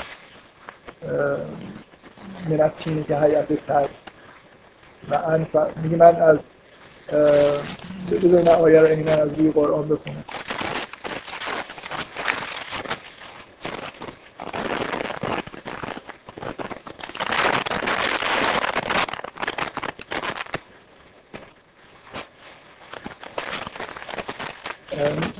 رسول این به بنی اسرائیل انی قد جئتکم به آیت من ربکم. انی اخلق لکم من الطین که حیات الطیر فانفخ فیه فیکون طیرا باذن الله. از اولی که این جمله شروع میشه خیلی روی این زمیر کن انی قد جئتکم به آیت من ربکم. انی اخلق لکم من الطین که حیات کارا رو داره مسیح برای مردم می‌کنه دیگه خودش. مسیح من می‌خوام بگم که همین شما به که مسیح اومد برای مردم کارایی کرد. و روی زمین راه رفت. برای مردم این یه جور ایثارگریه. برای اینکه مسیح اصلا در یه شهنیه که مثل اینکه هیچ رنجی به هر حال یه جوری زحمت مردم کشیدن دیگه. این اخلاق لکن من اومدم برای شما برای شما دارم حرف می‌زنم. اینکه در خطر ممکنه بگیرن. شما شما حتی اگه معتقد باشید که مسیح یه جوری بنا به استدلال هایی می‌دونه که مثلا فرض کنید هیچ بلایی سرش نمیاد ولی زحمتی داره می‌کشه دیگه در دورانی که در زمین هست و توی کره خاص داره زندگی می‌کنه. کارهایی برای مردم داره انجام یه همه کارهای مسیح ایثاره. برای اینکه مثل اینکه بدهی که نداره جایی که بگیم در جبران این داره انجام اگه قبول بکنیم که همین شعن مسیح به عنوان انسانی که فاقد گناهه حالا اینکه درجهش شما اگه دو مثلا تصورتون باشه که مسئول شدن رو پذیرفته اون وقت خب درجه ایثار می‌تونه خیلی بیشتر بشه. که به هر حال یه جور ایثارگری توی رفتار مسیح هست. من من موضوع مسئول شدن مسیح و کلا زندگانی رو تموم بکنیم. من سعی می‌کنم که این جلسه جلسه آینده این جلسه دیگه شروع کردیم من خیلی بیشتر ادامهش بدم. موضوعی بعد از مسیح رو هم خلاصه بگم. و دیگه قبل از اینکه دیگه اصلا که دانشگاه راه میمدن جلسه رو ترتیب می‌کنم من می‌خوام روی یه نکته اصرار کنم. اونم اینه که اگه آدم شواهد خیلی دقیق و کافی داشته باشه لازم نیست اصرار بکنه. میگه شواهدش میگه به همین ترتیب اصرار من نتیجه اینه که شاید من اینکه شواهدی ندارم شواهد خیلی قابل بیان و استدلال مثلا بین الاذهانی ممکنه نداشته باشه ولی یه جوری مثلا به حرفی که دارم می‌زنم مطمئنم که درست. اینکه وقتی که مسیح ظهور کرد مخصوصا اگه بپذیرید که پایان کار مسیح با یه با پذیرش ایثار غیر قابل تصوری همراه بود اینا نتیجه یه جور در واقع نزول رحمت الهی برای همه بشر بود. این در قرآن شما می‌بینید که اصلا ظهور مریم وجود مریم و مسیح رحمتا للعالمین. هم مریم هم مسیح. یعنی اصلا این واقعه به وجود اومدن مسیح تولد به وجود اومدن از مریم. تولد مسیح و زندگانی مسیح و اگر بپذیرید پایان کار مسیح یه جور یه درهایی از رحمت رو که تا اون موقع شاید به این شکل باز نبود رو برای بشر باز نوع مثلا انگار ظهور روح القدس و کاری که روح القدس در کره زمین انجام می‌داد قبلش انگار سابقه نداشت با حضور مسیح. و بالا رفتن مسیحیه جو جدیدی از نظر معنوی به وجود و وقتی من میگم که ظهور مسیح آثار تکلیمی داشته ببینید یه آدمی یه بار حرف می‌زنه شما در اثر حرفش هدایت میشید یه بار اصلا صرف به وجود اومدن یه آدم و اینکه فرشته ها مثلا مدام در حال رفت آمد هستن در یه جایی به مکان زمان یه جوری یه حالت خاص میده که می‌تونه باعث هدایت مردم بشه. فکر می‌کنم در طول تاریخ این سابقه داره که همه مثلا یه حس بکنن. یا یه جو خاص به وجود میاد. جو معنوی خاصی به وجود میاد یا ممکنه برعکس. در اثر گناه هایی که مردم می‌کنن فضای دنیا مثلا اینجوری انگار تیر و این روی همه مردمی که در اون زمان و مکان دارن زندگی می‌کنن تاثیر می‌ذاره. سوالی که شما می‌پرسید در مورد آثار تکلیمی من میگم که بدیهی اصولا من به دلیل که دنیا اینجوریه به نظر من. واضحه که یه عده آدم وقتی کار خوبی می‌کنن کلا انگار توی دنیا تاثیر می‌ذاره. یه عده آدم وقتی کار بدی می‌کنن روی دنیا تاثیر می‌ذاره. این تاثیر برای آدمایی که حتی اون آدما رو ندیدن هم می‌تونه در واقع یه جوری فکر بشه. بنابراین ظهور مسیح کارهایی که مسیح کرد و اگه این کار مسیحی به پذیری یه جوری در واقع باعث تغییراتی در دنیا شد. من فکر می‌کنم شواهد تاریخی وجود داره که در بعد از در, در مخصوصا بعد از خروج حضرت مسیح یه جو معنوی بی سابقه ای در تصور این همه پیامبران که ظهور کرده بودن در قرآن مگه نمی‌خونید این همه پیامبران هر کسی از دو سه نفری چند نفری بیشتر ایمان نمیاد ولی ما واقعا یه شواهد تاریخی داریم. در مورد بنی اسرائیل هم که شما حستون کاملا همین هست که منافع دنیاییتون با ایمان آوردن به موسی و همراه شدن هماهنگ بوده. همراه شدن ولی ایمان نیاوردن. این نیست که اطراف حضرت موسی یه جور جو معنوی خاصی رو وجود اومده باشه. به نظر میاد که قرآن نقل می‌کنه برعکس.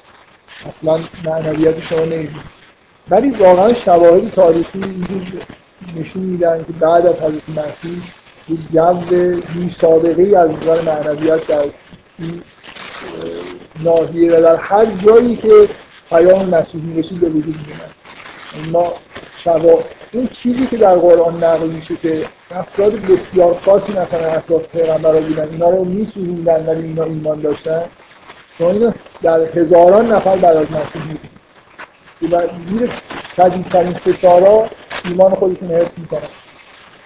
من یه بار چند بار اینو گفتم واقعا اینا دروغ نیست شواهد تاریخی قطعی ما داریم. فقط حکومت روم از مسیحیان می‌خواستن که انکار کنن که مسیحیت و کشته نشن.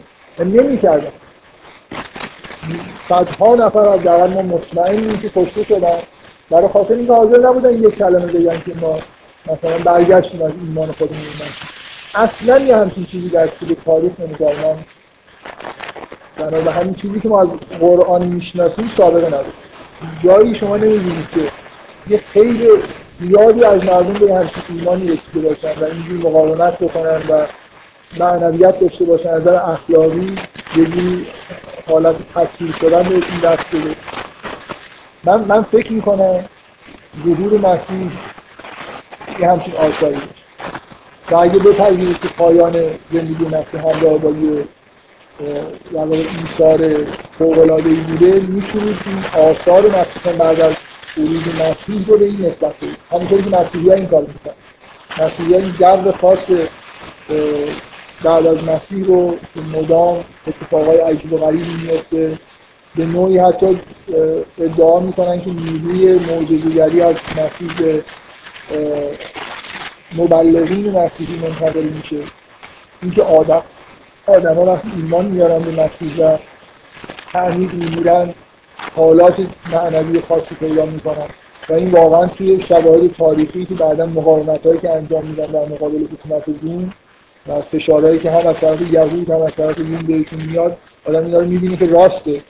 شما می‌تونید واقعا اینجوری بپذیرید که اینا تاثیر ظهور مسیح و رفتارهای مسیح بوده که به نوعی انگار بعد از غیرت حضرت مسیح یه جور فضای خاص در اثر نظر قرآنی در اثر شاید فعالیت ویژه روح القدس رو بگیریم من برای اینکه یه برای تغییر به ذهنی حرفی گفته باشم همه ما مسلمان مخصوصا شیعیان اعتقاد داریم به اینکه شبی در طول سال هست به شب قرد که شبیه که حالا روح القدس حالا در قرآن اومده ارزی نازل میشه و توی این شب نزولات آسمانی خاصی هست درهای آسمان بازه و یه برکات خاصی داره عبادت ها که تاثیرهای ویژه‌ای می‌ذارن و آدمای حالات توی پیدا می‌کنن. بعضی از عرفا عرفایی که اعتقاد مخصوصا طریقتشون به شریعت نزدیکی تمام سال رو در حال عبادت و دعا بودن به هدف اینکه از شب قدر استفاده بکنن واقعا شما مثلا توی این آثار میرا جلال ملکی تبریزی تاکید شب قدر اینجوریه و نقل می‌کنه که دیگران هم اینجوری بودن همه سال رو برای اینکه این شب از سال خودی سال دیگه در نقل قرآن مثلا با هزار ماه. این یه جوری اگه به تجربه مثلا تاثیر عبادت اینقدر اگزیجره میشه که این شب معقول به نظر می‌رسه که آدم همون سال منتظر باشه و خودش آماده بکنه که این شب مثلا یه جوری اتفاقات ویژه‌ای بیفته و معتقدن که مثلا مخاطبات و چیزای عرفانی که این شب به شکل خاصی پیش میاده و همه اینا رو قرآن نسبت میده نیروی روح و ملائکه من واقعا من اینکه تغییر ذهنیتون بشه واقعا احساس این شواهد غیر قابل چیز دارم بیان کردن دارم که دوران بعد از مسیح مثل شب قدر چندین ساله یا یه قرن یعنی ایمان آوردن راحت شده حالت معنوی همینجوری می‌رسن. مثلا آدم هایش کاری هم که می‌کنن همینجور مثل شب قدر شب قدر واقعا اینجوری یا مثل رفتن به حج و حضور در مسیر حرام یه مکان مقدس یه نفر داریم بشینن لازم نیست خیلی هم زحمت بکشه. یه اتفاقات خوبی براش میفته می‌تونه مثلا از معنوی پیشرفت بکنه به دلیل قداستی که این مکان داره یعنی اینجا یه ویژگی های خاصی داره. در همش ملائکه در آمدن و یه جوری در یه آثار معنوی توی آدم ظاهر. دوران بعد از مسیح همچین حال و هوایی مثل در واقع دورانی که مردم گرفتار حالات معنوی هستن حتی اگه نخواه این یه جوری انگار تو زندگی معنوی مردم معجزاتی رخ میده با کوچکترین کاری که انجام میدن.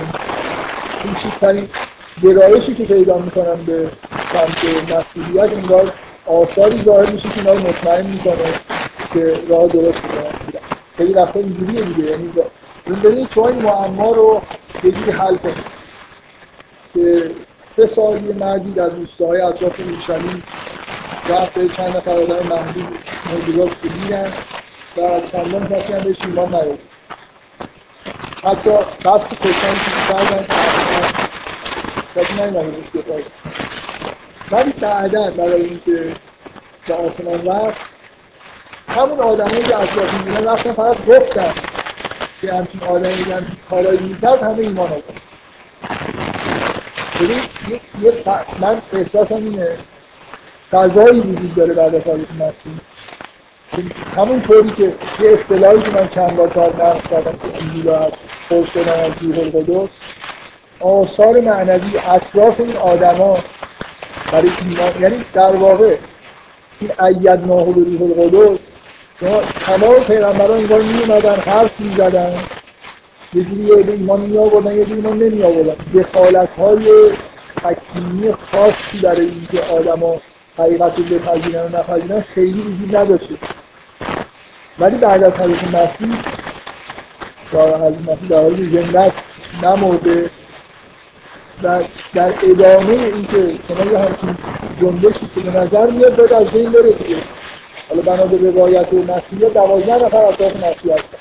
خود مسیح هم که بنا به خود روایت مسیح مثلا کشتن. اینا هم که اصلا پراکنی شده رفتن مالیسی این که که همچین جنبش جنبشی در روستاهای اطراف اورشلیم تمام دنیا رو گرفته و یک رشد غیر عادی داشته واقعا برای فکر می‌کنم آدمایی که اعتقادات الهی ندارن مورد سوال. سعی می‌کنن این دیگه جواب بدن چجوری این اتفاق عجیب افتاده؟ مثلا یه چیزی که سعی می‌کنن بگن اینه که خب پولوس اومد یه جوری یک الهیات و یه جوری ساخت که برای آدمای خارج از جهان یهودیت مسئولیت داشت مثلا ادعای خدایی کردن برای مسیح این حرفا با فرهنگ رومی و یونانی یه جوری هماهنگ بود و مردم ایمان خب یه عالمی که نسبت های مشکتانه هم دارید که همین اصلا توسط خود اون آدم ها میل خود ساخته شد؟ ثانیا نیز داریم واقعا من بگم تو این پنجاه سال اخیر بعد از کشف تیمارای بحر نجم همه قانع شدن که در خلاف این که قبلا تصور می‌شد مسیحیت ریشه های یونانی دینی زیادی داره روز به روز فکر می‌کنم این جذب بیشتر توی محیطهای آفریقا حاکم شده این 99 درصد مسیحیت ریشه یهودی رو ادعا می‌کنه. یعنی اصلا شما اسناد تیمارای در نهایت نگاه می‌کنید اینقدر شبیه زندگی مسیحی بعد از که کلیسای مسیحی بعد از حضرت مسیح هست اینکه این آدم های عادات و رفتارها و به اصطلاح حتی سلسله مراتبی که ممکن است از جایی دیگه اختلاس کرده باشن دور از ذهن به نظر میاد اصولا بخش عمده ای از مسیحیت از الهیاتشون گرفته تا رفتارهاشون رفتار اجتماعی اخلاقی و دینیشون نتیجه همین چیزیه که در واقع توی آینای یهودی وجود داشته منتها نه آین یهودی رسمی که متوار می‌شناسیم یه مقدار فرعی تره مثلا اسمی ها آدمایی که خیلی گندار ارفان اینا داشتن خیلی چیزای مشابه مسیحی ها از نظام مثلا کلیسایی این حرفا داشت بفرمایید.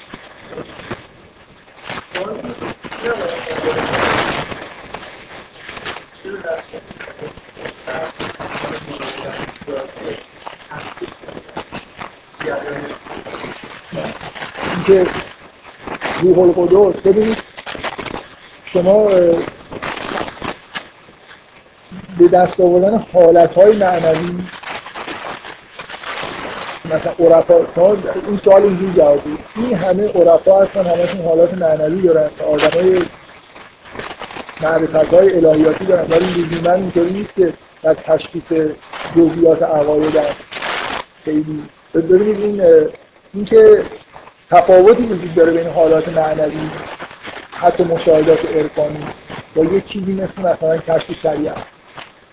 یعنی یعنی خداوند خداوند به پیامبران به غیر از اینکه پیامبران یه حالات عرفانی دارن یه افاده خاصی می‌کنه که اینا حقایق رو به صورت کلام درک می‌کنن بیان می‌کنن شریعت رو مثلا جزئیاتش می‌فهمن. اینجوری نیست که شما حالات معنوی داشته باشید. تشخیص بدید که حالا مسیح مصلوب شده یا نشد این یه خود یه خود چیزتر نگاه کنید زیاد دیگه تند نرید اینکه آدما حال خوبی پیدا می‌کنن ایمان پیدا می‌کنن. احساس مثلا نور و روشنایی می‌کنن در اثر ظهور مثلا در اثر کمک روح القدس. با اینکه حقایق عالم رو همه جزئیات بفهمن بله. بابا تصدیق که چیز نیست که واقعا. یه خود کتابیه. که مسیحی ها مشرک نیستن به معنای اینکه. ببینید یه سری اعتقادات دارن میگن. خود قرآن هم میگه که میگه اینا یه حرفی می‌زنن خودشون نمیزخن اینکه شما پدرانتون بهتون چیزی بگن این چیزی تصدیق اینکه عرفای مثلا مسیحی که واقعا به ستا خدا مسیحی به ستا خدا معتقد نیستن. به این معنی نیست که اینو واقعا به ستا اعتقاد عجیب و غریبیه که حالت پارادوکس داره و خیلی همش فکر نمی‌کنن. ولی خدا رو می‌پرستن دیگه. حالا معتقدن که خدا یه جوری به صورت یه یکی از مثل اینه که ببینید یه نفر اگه به شما بگید که شما الله رو قبول دارید رحمان رو هم قبول دارید رحیم رو هم قبول دارید بنابراین معتقد به تسلیس و ما ما وقتی میگیم رحمان به چیزی به غیر از خدا اشاره نمی‌کنیم وقتی میگیم رحیم به چیزی به غیر از خدا اشاره نمی‌کنیم فقط خدا رو با یکی از صفتهاش با اینکه اسماء الهی اسماء متعددی هستن در قرآن تاکید میشه که خداوند اسماء متعدد داره و این ویژگی الهیات اسلامی که روی اسماء متعدد خداوند تاکید می‌کنه. مثل این من چندین بار به این اشاره کردم که الهیات خداپرستی یکتاپرستی یهودی یکتاپرستی سختگیرانه بوده. هر جور شبه شرک رو این دورانی که شرک همه جای دنیا رو گرفته بود از بین ببره حتی به یهودی ها اسماء الهی مثلا به صورت از شیطان هم توی تورات واقعا من نمیگم احساسم نیست تعریف شده. واقعا تورات کتاب مقدس واقعی یهودی ها اصلش از فاقد مفهومایی مثل ابلیس و نمی‌دونم تاکید فرشته ها و حتی رو اسماء الهی. فقط و فقط تاکید که همه کارشون سر کارشون با خداست مثل این سلسله مراتبی که وجود داره از ترس اینکه مبادا اینا نه فرشته نه شیطان یه جوری یکتاپرستی خالصه در اون دنیایی که می‌بینی بنی اسرائیل دارن میمیرن از دست این یکتاپرستی. یعنی هر جوری می‌خوان جدا قرار کنن یه بوتی داشته باشن و دنیا اینجوریه. و در قرآن اینجوری نیست. انگار ما از این مرحله عبور کردیم. چند دارین حرف دارم فقط اینجوری نیست که شریعت به جای نهایی خودش در اسلام می‌رسید معارف الهی هم بیان معارف هم نقطه نهایی. یعنی بعضی از چیزا روش تاکید نمی‌شده گفته نمی‌شده. نه اینکه خلافش گفته بشه. اینکه اصلا ابلیسی وجود داره در این مثلا حضور خداوند معصیتی کرده. اینا کلا توی کتاب مقدس یهودی ها نبوده.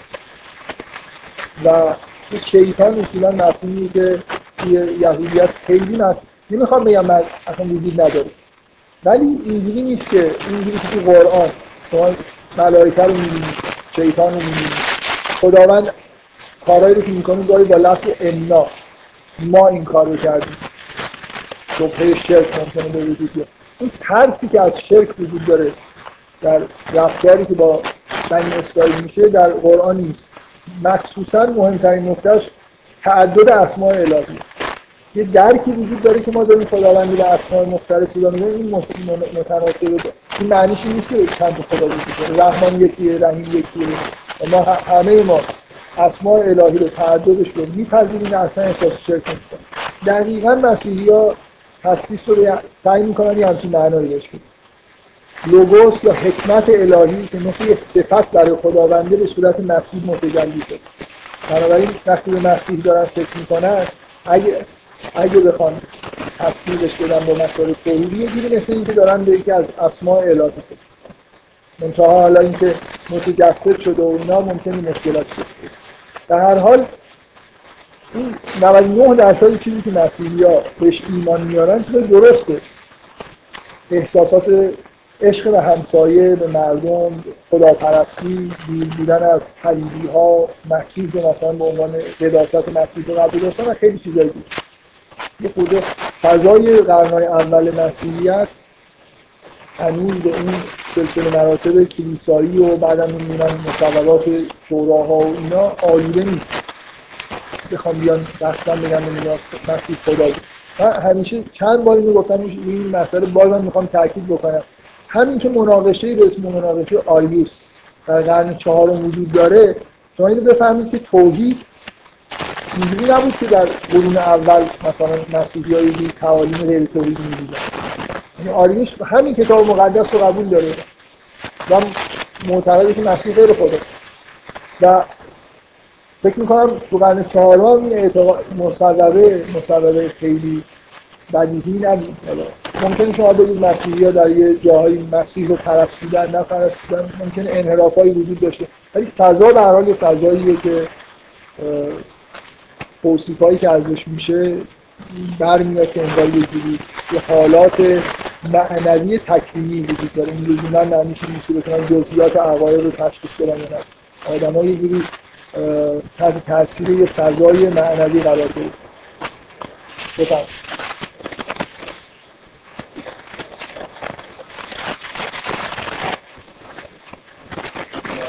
آره آره. یه یه قومی ایمان میارن ولی اینکه واقعا ایمان آوردنشون یه جوری با یه حالات معنوی پایداری همراه بوده لااقل تو قرآن شواهد میشه نداره.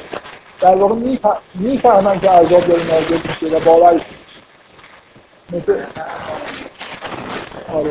آره یعنی واقعیت اینه که یه قومی خلاصی در قرآن تاکید میشه که نجات پیدا کردن به این معنی که باورش نیست که این آدمی که معجزه می‌کنه پیغمبره و وعده عذابی هم که داره میگه راسته و بنابراین برای دوری از عذاب پذیرفتن و ایمان آوردن. ولی این خود فرق می‌کنه با حاکم شدن یه جمع معنوی که آدم ها متحوله من می‌خوام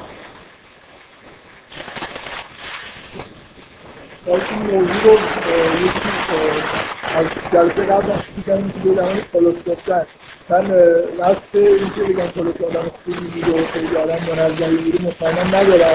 همه احساس ولی من جلسه قبل حرفی که دارم این بود که همه چیزی برگردونم پلوس باعث نمی‌دونم. انحراف مسئولیت رو اصلا ایده درستی نیست. با قرآن هم سازگار به نظر میاد که قرآن با سراحت داره میگه که انحراف از بین خود حواری همین این جلسه گفتم بازم میگن خلاص یه سری دیتا گرفته از حواریون و کسایی که اطراف حواریون هستن. یکیش اینه که مسیح دای خدایی مدام شما توی نامه می‌بینید که اگر اینطوری نبود چرا ادعای خدایی این دیتاهای غلطی داره پولس کاری که پولس انجام میده دیتاهایی که گرفته اینا رو تبدیل به الهیات می‌کنه واقعا الهیات مسیحی در اساس نامه های پولس و نوع نگاه پولس به مسیحیت شکل گرفت. اینکه چرا مسیح ظهور کرد چرا مسیح شد چرا اینطوری شد توجیه کرده که این وقایع این دیتاها چجوری با هم وجود در میان و یه خود مثلا نظام الهیات نسبت من می‌خوام تاکید بکنم به این به معنی واقعی کلمه تحت تاثیر این جو معنوی و مسیح هست. یعنی خودش وارد این فضا شده. احساس می‌کنه که دنیا تغییر کرد و این احساس شخصیش در واقع یه جوری به این نتیجه میرسونه که با مسئول شدن از مسیح اصلا انگار, انگار گناه های بشر بخشیده شده. انگار نیازی دیگه به شریعت شما اگه همه شرایط برای قصدتون روزان میگه قصدتون واقعا شاید لازم نبود که خیلی شریعت داشته باشید همینجوری مدام مردم شما مثلا عبادت می‌کنید یه سری روزه می‌گیرید این در میگید که حالات معنوی رو پیدا بکنید برای خاطر اینکه مثلا خود از دنیا دوری بکنید که در یه معرفتی پیدا کنید اگه همینجوری از آسمان معرفت بباره میشه شریعتی رو خود سهل و ساده گرفت و این رمز اینی که مسیحی اصلا شریعت تصدیق داد همین بود برای اینکه کنم با ظهور مسیح واقعا یه خود حالات معنوی در کره زمین تقویت شد. اینکه مسیحی ها میگن که انگار شیاطین مغلوب شدن یا حالا به نماد نقل قرآن روح القدس انگار یه جوری خاص باز شده فعالیت هایی داره می‌کنه. طبیعی که شما یه شریعت سبکتری داشته اولا همه این که من می‌خوام بگم این متهمه به این که شریعت رو برای خودش محض کرد اولا حواریون مطمئنا نقشه همونطوری که توی مثلا عمل رسولان می‌کنیم به نظر میاد پتروس موافق با تخصیص شریعت بود و به نظر میاد که بنا به نصف سریع قرآن این موضوع موضوع حقی بود. مثلا پتروس نداشت.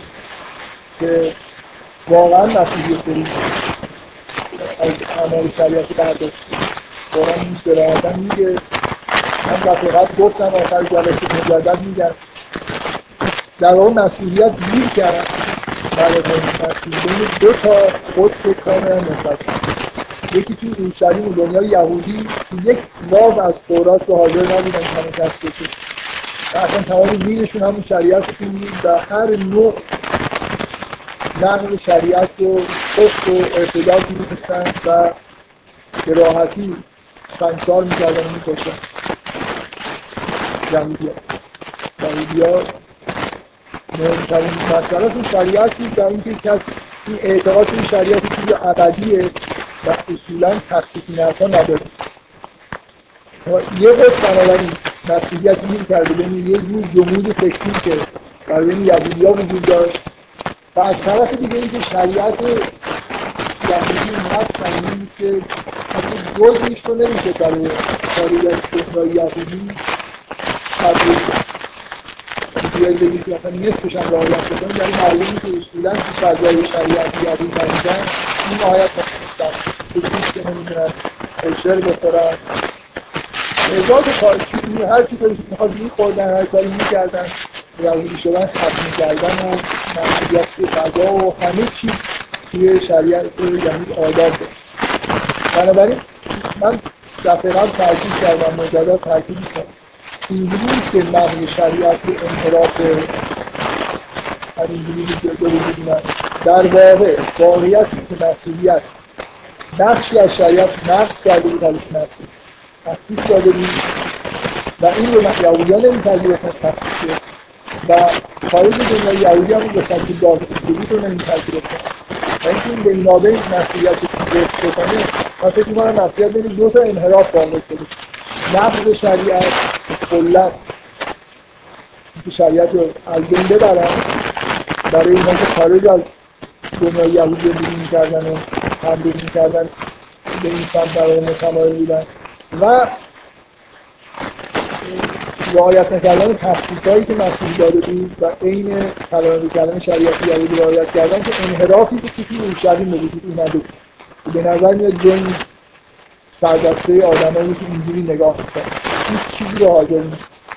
تخصیص بده و توی انجیل متا من مجدد تاکید می‌کنم. انجیل همش مسلمان متاسفانه هی میگن این سه انجیل اول خوبه انجیل یوحنا مثلا انجیل انحراف رو به وجود آورده شکی نیست که انجیل یوحنا انحرافاتی به وجود آورده ولی اینکه تو انجیل متا می‌خونید که مسیح گفت که از تورات یک کلمه نباید کم یا زیاده قطعا این گرد مخالف قرآن. یعنی توی سه تا انجیل اول مخصوصا انجیل متا مخصوصا انجیل متا این انحراف به سمت یهودیت شما می‌بینید. انجیل متا شهرت داره اینکه انجیلیه که برای یهودیان نوشته. تمام مدت داره به کتاب مقدس یهودی ها استناد می‌کنه برای اثبات اینکه مسیح همون مسیح موعود بوده و تمام مدت داره حرفایی می‌زنه که به نوعی در واقع خوشایند یهود نه اینکه ایمان مسیحی توش نباشه ولی اونم اگه یوحنا یه جور انحراف داره اینم یه جور انحرافش هست. انجیل مرقس و انجیل لوقا یه جوری باز حالت بینابین دارن نسبت به این دوتا انجیل. من می‌خوام روی این تاکید بکنم که اولا به نظر میاد که راست من باز استناد به آیه قرآن هم کردم دفعه که حوارین نقش داشتن تو اینکه شریعت ملغا شد. و به نظر میاد راست شورای اورشلیم که توش تصمیم گرفته شد که یه سری چیزها رو برای مؤمنین غیر یهودی بردارن. و پتروس از این موضوع دفاع کرد. از موضعی که پولس و برنابا داشتن. پولس و برنابا آدمایی بودن که توی انتاکیه تبلیغ می‌کردن طبعا سر کارشون با غیر یهودی ها بود مشکلات خودشونو داشتن. اومدن توی اورشلیم شورایی تشکیل شد.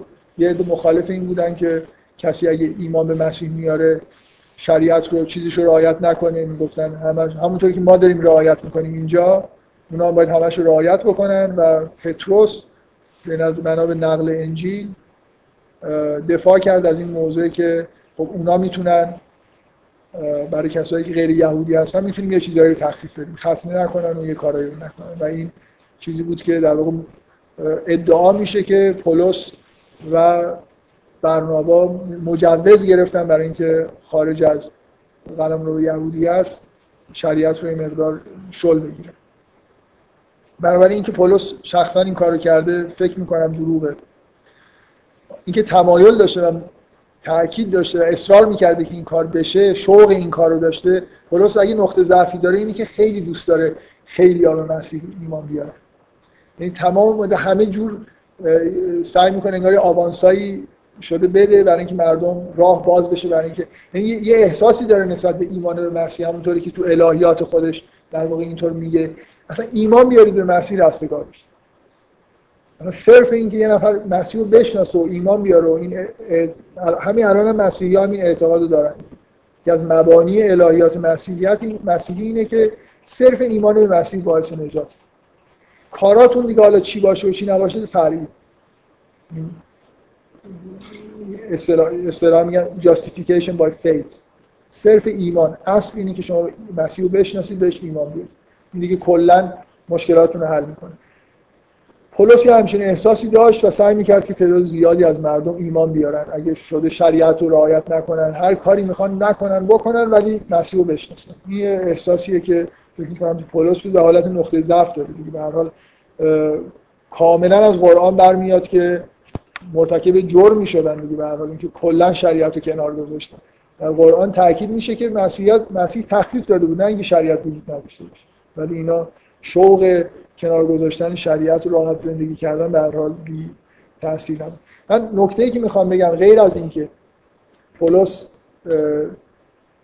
به اصطلاح یه جوری مجوز واقعا گرفت و اگه حتی این انحراف هم به نظر میاد که از توی خود حواریون شروع شده باشه نکته خیلی مهم اینه که میشه اینجوری توجیه کرد که واقعا اگه این حرفی که من می‌زنم قبول بکنید که فضا مثل شب قدره یه خورده شریعت به طور طبیعی زائد به نظر می‌رسید به نظر پولس یعنی من واقعا اعتقاد به اینا دیگه اعتقاد شخصی اصرارم نمی‌کنم. من فکر می‌کنم پولس راست میگه که توی راه رفتن به دمشق یه مکاشفه براش رخ داد و ایمان آورد. یعنی از خودش در نیاورده. این داستان که داشت می‌رفت که مسیحی ها رو آزار بده و برگردونه و یه دفعه صدایی شنید و نوری دید و صدای مسیح رو شنید که بهش گفت که چرا منو آزار میدی و بعد زندگیش از این رو به اون رو شد. به عنوان یه آدم ضد مسیحی یه دفعه تبدیل به بزرگترین مبلغ مسیحی شد. واقعا این اتفاق به نظر میاد برای پولس افتاده. و از این به بعد پولس برخلاف دوران قبل از این که یهودی متعصب و متشرعی بود بعد از ایمان به مسیح حال معنوی خاصی بهش دست داده و یه در واقع مثل آدمی که به حالت عرفانی رسیده باشه یه شور و شوق و عشق و ایمانی داره و نسبت مسیح احساس دین عمیقی داره و از اینکه احساس گناه می‌کنه شاید که آزار می‌داده مسیحی ها رو یا جز کسایی بوده که به هر حال در زمان مصلوب شدن از مسیح اونجا حضور داشتن یا به هر حال اگر بودن تایید می‌کردن به نوعی همه زندگی خودش رو وقف این می‌کنه که بقیه مردم هم انگار به این موهبت برسن. و توی اون حالتهایی که داره احساس می‌کنه که دیگه اون اعمال شرعی هم که انجام بده و نده خیلی فرق نمی‌کنه. مثل اینکه به طور مداوم این حالت ها وجود دارن و شریعت دیگه بشه دردی می‌خوره. و این رو تا حدودی توی مردم هم می‌بینه. یعنی یه اصطلاحی دارن عرفا میگن اینکه سطفه بهش میگن. این شعر حافظ نمونهشه که میگن که عکس روی تو چه در آینه جام افتاد عارف از خنده می در طمع خام افتاد. این طمع خام میگن عرفان اینجوریه که اولش یه دفعه وقتی یه حالتهایی به نفر دست میده طرف یه جوری احساس می‌کنه که تموم شد. مثل اینکه خیلی اولش با یه جرقه شروع میشه بعد تازه مثلا مشکلات شروع میشه و واقعا یه جوری طبع خامه. به نظر میاد پولس یه جوری دچار این طبع خام هست. مثل اینکه اون حالتی که بهش دست داده یه جوری احساس می‌کنه که دیگه به بقیه مردم هم دست میده و اینجا خب شریعتی چیز زائدی به نظر می‌رسه. من دو تا نکته ای که می‌خوام بگم اینه که اولا پولس رو متهم کردن به اینکه یک جانبه و بدون مجوز شریعت رو نقض کرده به نظر نمیاد درست باشه. با قرآن هم چندان سازگار نیست.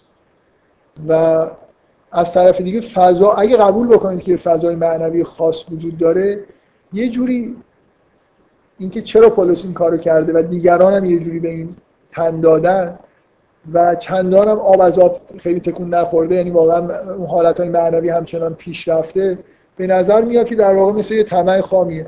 متوجه نیستن که این حالت اون موقته خلاصه این اگه شب قدری ایجاد شده این تا ابد ادامه پیدا نمی‌کنه. یه دوران بعد از مسیحی که داره طی میشه. و تو این دوره همینطوری برخلاف بدون مجوز واقعی تصمیم گرفتن که چیکار بکنیم چیکار نکنیم نتیجهش اینه. من فکر می‌کنم این دوران که تموم شد بعدا مسیحی ها برای خودشون شریعت درست کردن. سختترین شریعت ها رو درست کردن. روحانیت درست کردن. یعنی حتی از یهودیان به خودشون سخت برای اینکه دیگه اون حالت انگار وجود نداشت. برای اینکه حفظش بکنن حالت معنوی رو حالا باید کار می‌کردن. و رفتن مثلا از مردم جدا شدن از دنیا بریدن برای خاطر اینکه دیگه بدون شریعت نمی‌شد اون حس رو نگه داشت. تو شما توی قرن اول مسیحیت رهبانیت نمی‌بینید. به اون شکلی که بعدا به وجود اومد. خیلی همه شادن این همین واقعا به مسیح ایمان میارن و با هم دیگه دارن زندگی اجتماعی خیلی خوبی می‌کنن به هم دیگه کمک می‌کنن همه حال خوبی دارن. توصیفی که این متون مسیحی هست خیلی نمی‌تونه جعلی باشه. آدم واقعا حس می‌کنه که اینا چجوری بودن. و چرا اینقدر مسیحیت جاذبه داشت؟ اینقدر با هم خوب رفتار می‌کردن.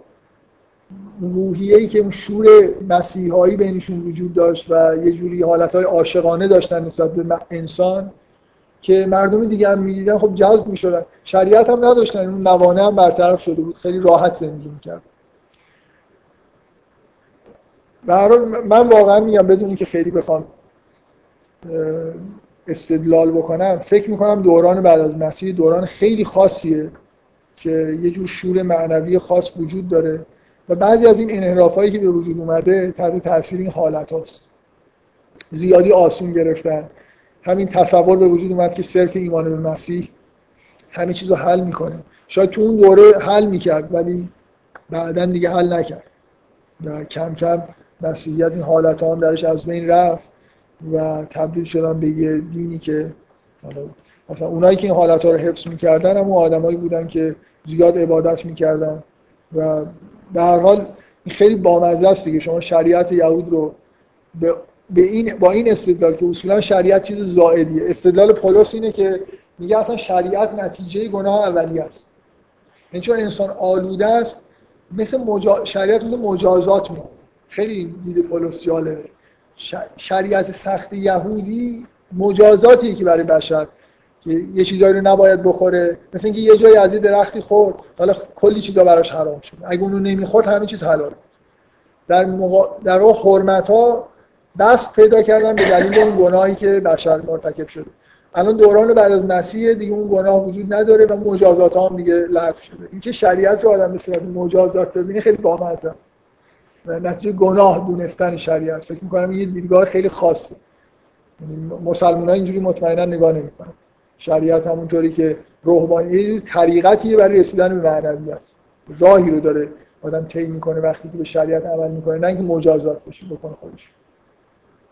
پولس استدلالش اینه که چون گناه اولیه بخشیده شده بنابراین شریعت دیگه وجود نداره.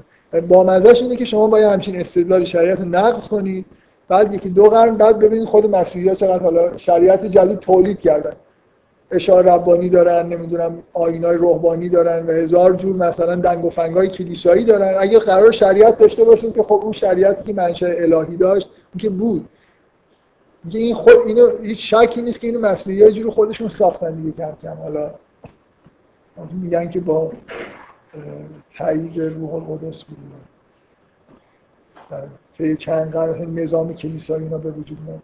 ولی به هر حال میگم اگه استدلال اینه که دیگه شریعت لازم نیست دیگه خب شریعت لازم نیست. که آین های جدید به وجود بیاریم هیچ وقت آین های مسیحی مثل آین های یهودی نشد. هنوز در یه ده درصد یه درصد هم فکر کنم. من به غیر از این موضوع من دارم سعی می‌کنم یه این مسائل بعد از حضرت مسیح و اینکه اولا یه فضای خاص وجود داره. ثانیا اینکه انحراف از حواریون شروع شده. پولس آدمیه که زبان گویایی داره. ذهن فعالی داره که الهیات می‌سازه برای مسیحیت. اینکه توی جا افتادن یه سری عقاید انحرافی مسیحیت خیلی نقش موثری داشته قطعا اینجوریه. ولی اینکه بگیم همشو خودش ساخته سوء نیت داشته اینا یه مقدار فکر می‌کنم دور از واقعیت. من یه نکته دیگه ای که می‌خوام در مورد دوران بعد از مسیح بهش اشاره بکنم اولا در مورد فضایی بعد از مسیح و تأییدات روح القدس که مسیحی بهش معتقدن فکر می‌کنم با قرآن سازگاره. من به نظرم بعید میاد که روایتی که مسیحی ها تحت عنوان عید پنجاه دارن پنجاه روز بعد از مسیح بعد از عروج مسیح روح القدس نازل شده و اینا رسالت پیدا کردن که کارهایی رو انجام بدن خیلی بعید می‌دونم که این دروغ باشه. به نظر میاد که با قرآن هم به نظر سازگار می‌رسه که به حال فعالیت روح القدس به شکل خاصی. حالا شما می‌خواید بگید این حواریون چه جور آدمایی بودن یا نبودن؟ به هر حال اینا بهترین آدمایی بودن که به مسیح ایمان آورده بودن و طبعا بله انصار و اینکه خداوند اصلا تو قرآن هم میگه که اونایی که ایمان آوردن رو بهشون کمک کردیم که بر اونایی که ایمان نیاوردن پیروز شدن. بنابراین تا یه قرنایی که مسیحیت کم کم جا میفته تاییدات الهی وجود داشت. اینکه کل ماجرای عید پنجاه دروغ باشه من دلیلی نمی‌بینم که فکر بکنیم که دروغ ممکنه حالا اغراق شده باشه کم و زیاد شده باشه اون بحث جداست اینکه مسیحیت تبدیل به دینی شد که خارج از بنی اسرائیل رفت یه محل اختلاف دیگه. آیا یا افراد منحرفی مثل پولس این ابتکار رو به خرج دادن و مسیح اومده بود که برای بنی اسرائیل یه دین اولا اصلا مسیحیت دین جدید یه, یه مشکلی که مسیحیت دین جدید بود یا بعضیا میگن اصلا پولس مسیحیت رو اختراع کرد. یعنی مسیح نیومده بود. مثل همه انبیا بنی اسرائیل که اومدن بعد از موسی. و همون دین موسی رو در واقع تبلیغ می‌کردن. یه عده معتقدن که مسیح هم اینجوری بوده. مسیحیت اصولا یه چیزیه که در انتاکیه اختراع شد. فکر می‌کنم قرآن اینجوری نگاه نمی‌کنه. مسیح پیغمبری بزرگتر از موسی که حتی شریعت رو تغییر میده بنابراین میشه گفت که داره یه دین جدید ایجاد می‌کنه. ما اسلام هم با یهودیت مقایسه بکنیم که همه چیز که تغییر نمی‌کنه یه بخشایش شریعت داره تغییر می‌کنه. و کتابم که قرآن میگه که کتاب جدیدم بعد از تورات آورده. بنابراین اینکه مسیح شعنی داره. که میشه گفت که انگار داره یه دین جدید ایجاد می‌کنه واقعا با قرآن سازگارتره تا اینکه بگید که این یه انحرافی بوده که مثلا بعد از مسیح بعضیا به وجود آوردن. مسیح قرار نه چون اصلا من فکر می‌کنم اون فشاری که تو اورشلیم وجود داره یه بخشی از احساس مثبت من نسبت به پولس اینه که من فکر می‌کنم مسیحیت تو اورشلیم داره از بین میره. داره خفه میشه زیر فشار یهودیت. شریعتی که تخفیف داده شده داره دوباره همه تخفیفات برداشته میشه و اصلا یه جوری آدما انگار که اتفاقی نیفتاده. مثلا قرآنی که می‌خونید اتفاق خیلی مهمی افتاده واقعا. یعنی دون... اصلا قرار... انگار قراره که یه دین جدید به وجود بیاد. طرفدارای اینا اینا الان قوم خدا دیگه بنی اسرائیل نیستن. اینایی که ایمان میارن به مسیح انگار قوم خدا هستن. خدا به اینا کمک می‌کنه که در نسبت به اونا به اصطلاح برتری پیدا بکنه بنابراین شما فضای قرآن اصلا اینجوری نیست که مسیح آدمی که صرفا اومده مثل بقیه انبیا بنی اسرائیل که دین یهود رو مثلا یه خورده ای حالا تبلیغ بکنه. نه. داره یه چیزی رو تأسیس می‌کنه. بنابراین اینکه نمی‌دونم مسیحیت در انتاکی اختراع شد. نه مسیحیت از اورشلیم نجات پیدا کرد و رفت در انتاکی مستقر شد. من همش تاکیدم اینه خطر خفه شدن مسیحیت توی اورشلیم رو از یاد نبرید پولس یه جنبه مثبتش اینه که آدمی که خلاصه مانع این کار شد. یعنی یه سری چیزای جدید الهیاتی که توی پیام مسیح هست چیزای جدید شریعتی که توی پیام مسیح هست رو حالا به طور منحرفی حفظ کرده. یه جورایی بهتر از این بود اگه مسیحیت اصلا از بین می‌رفت و چیزی به غیر از یهودیت ازش باقی نمید یعنی مسیح می‌شد یه پیغمبری مثل مثلا فرض کنید.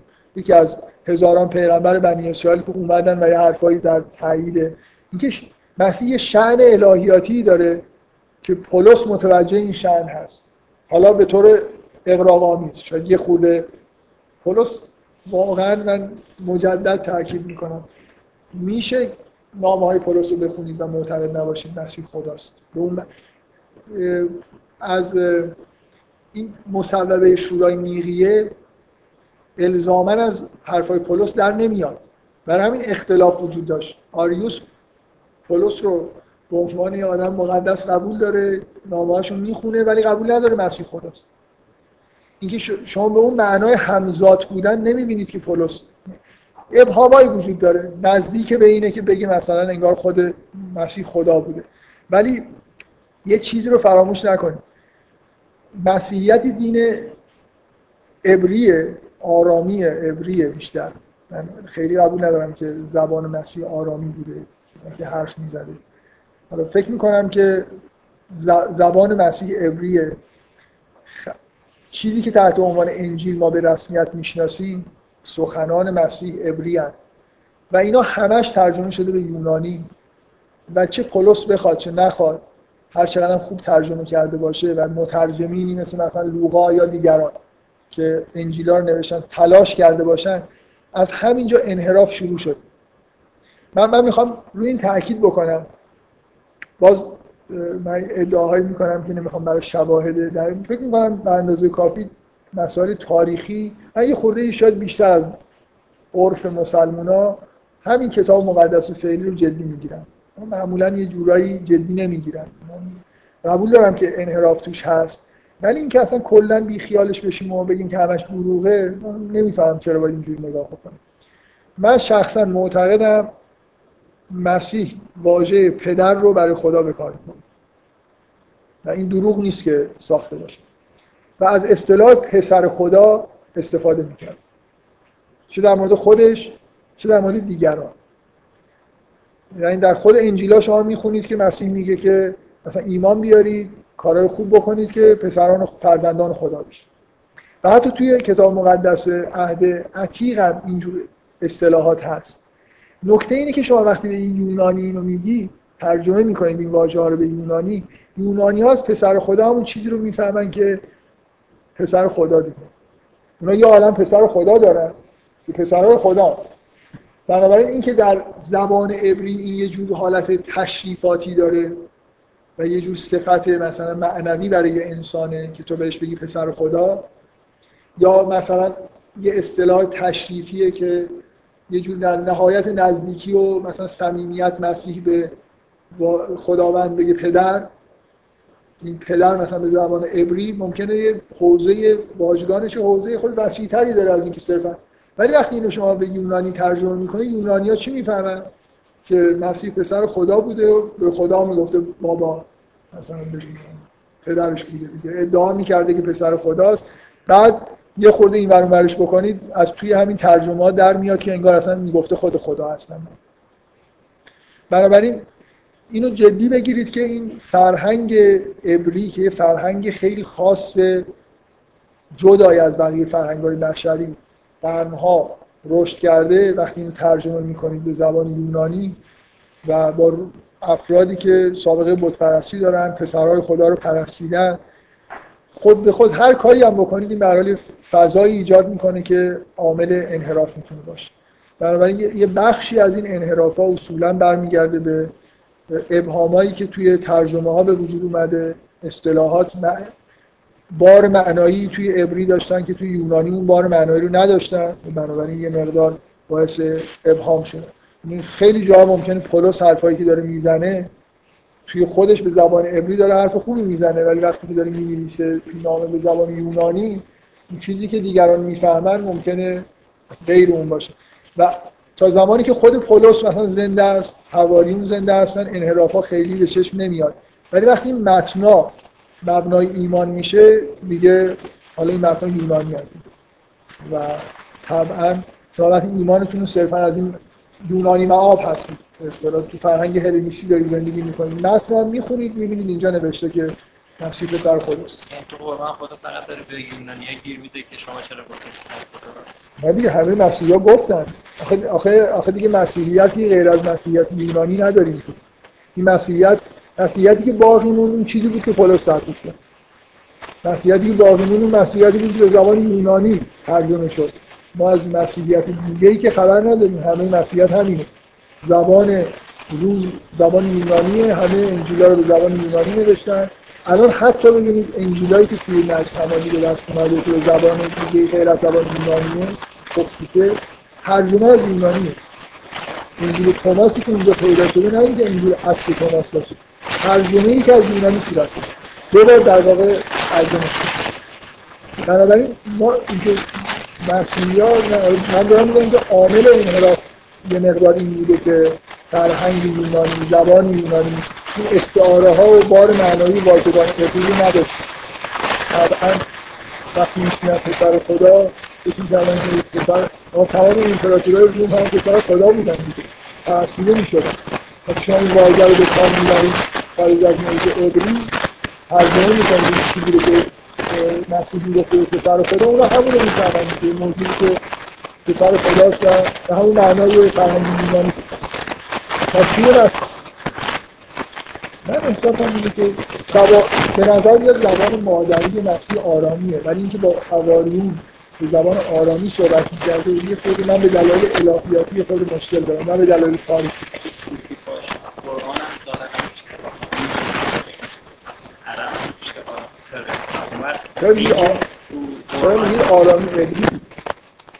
عربی عربی زبان میشه عبری داره دیگه یعنی به و به رو عوض کردن. خب حالا نکته که اگه عبری شوخی نمی کنم واقعا واژگان عربی هم اینجوریه دیگه. شما هر مثلا خاخام یا خاخام یعنی چی؟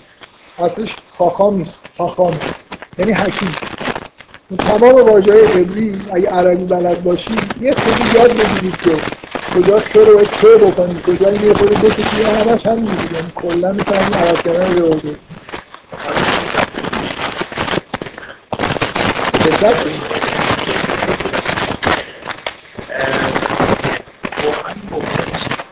که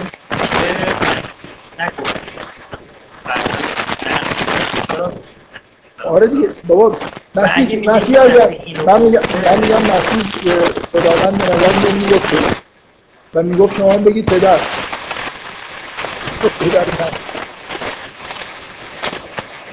می‌گفت من پسر خدا. به معنای زبان به زبان عبری. و یهودی هم از مسیح هستن حرفای دیگر. آره من می‌خوام بگم به ما این وقت زبان خواستیم پسر خدا چی می‌کنیم دار و که پسر خدا کنیم مثلا خدا باید یه خیال کرده و جایی ما در زبان وجود داشته.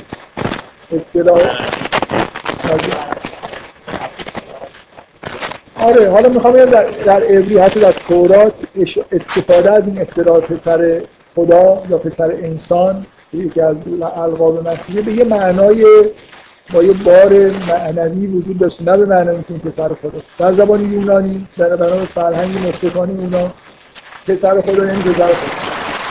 من می‌خوام بگم حتی اگه امانت رو رعایت کردن این واژگان رو ترجمه کردن به یونانی یونانی ها چیز دیگه کسایی که در فرهنگ هلنیستی بودن چیز دیگه میفهمیدن. ممکنه تا موقعی که حوالی زنده بودن توضیح می‌دادن که نه منظور ما اون نیست منظور ما اینه. ولی وقتی اینا مردن و از مسیحیت این ها باقی که به زبان یونانی بودن و بعد از تفسیر اورشلیم اصلا مسیحیتی که این مسیحیت بالا از انتاکیه تا روم وجود داره این متن رو میخوندن و همون رو میفهمیدن که به زبان یونانی معنی می‌داد اینکه اینا این پیش زمینه های ابری رو نداشتن یهودی رو نداشتن که بخوان استعاره ها و اصطلاحاتی که باش مسیح حرف می‌زده رو دقیقا بفهمن یعنی چی منشأش کجاست. این دقیقا مثل اینکه شما قرآن رو وقتی به زبان انگلیسی یا فارسی ترجمه می‌کنید هزار جور بدبختی پیش میاد دیگه. اصلا مگه میشه شما ترجمه قرآن رو بخونید واقعا بفهمید چی داره میگه. هر چقدر هم سعی بکنید خوب ترجمه بکنید حسن نیت هم داشته باشید این واژه این واژه نیست. این واژه واژه سه جای دیگه قرآن اومده. شما نمی‌تونید این کلمه فارسی رو هر سه جا به کار ببرید بی‌معنی میشه. اینکه واژگان برای خودش میگه چیزی دارن دیگه یه نظامی دارن. این مسیحیت وقتی از زبان عبری در اومد. تبدیل زبان یونانی شد اصلا تو نمی‌تونید جلو انحرافش بگیرید پسر خدایی که مسیح می‌گفت شد پسر خدا به معنای رومی و خب طبعا یونانیان که کلا عادت داشتن پسر خدا رو بپرستن اینجا که نوشته بود که این میگه من پسر خدا میگه تموم شد. اگه بهش ایمان میارن پس یعنی خلاصه پسر خدا رو پیدا کردن. پسر واقعی خدا رو تا حالا این پسرهای خدایی که اومده بودن دروغ این یکی پسر واقعی خدا سورشی مانا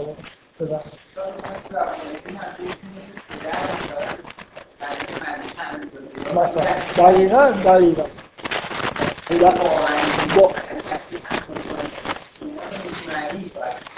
ببین مسیح وقتی می‌گفت پسر خدا یعنی به خودش می‌گفته به دیگران وقتی به خدا می‌گفته پدر گفته شما هم همین رو بگید الان هم مسیحیات معروف این دعاشون اینه که پدر ما که بنابراین ارتباط شناختن خدا با من پدر یه رابطه خاص مسیح نداره.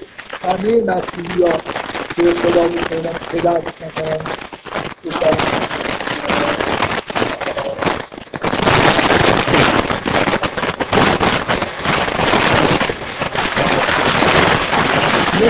واژه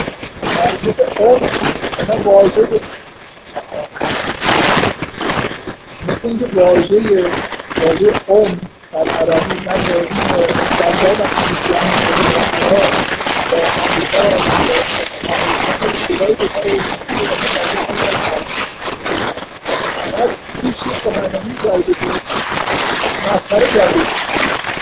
مادر مادر مادر همه جنبه از این مادر همه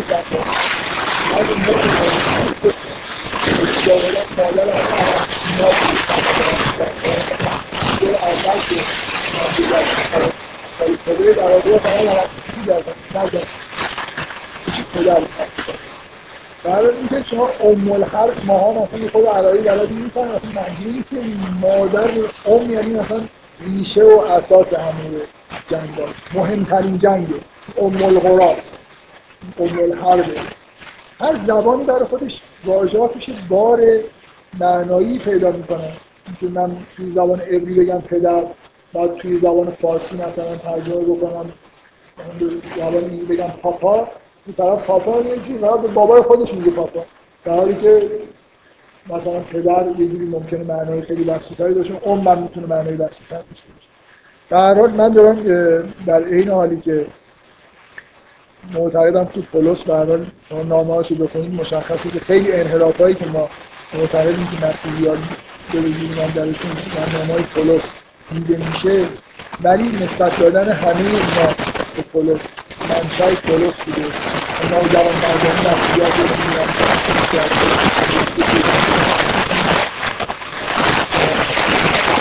پولس واقعا قرار گرفته.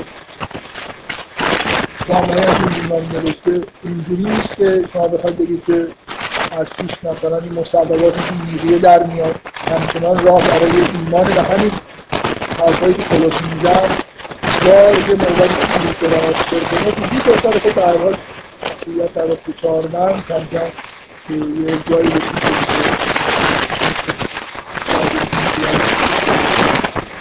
بعد می‌دونیم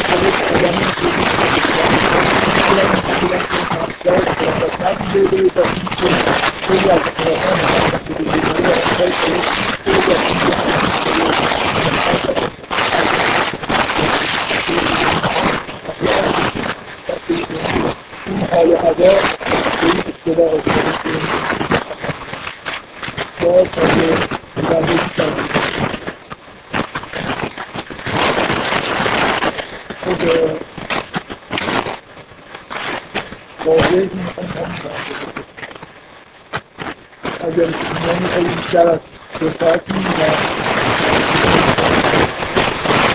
حتی یه نکته دیگه برات بگم در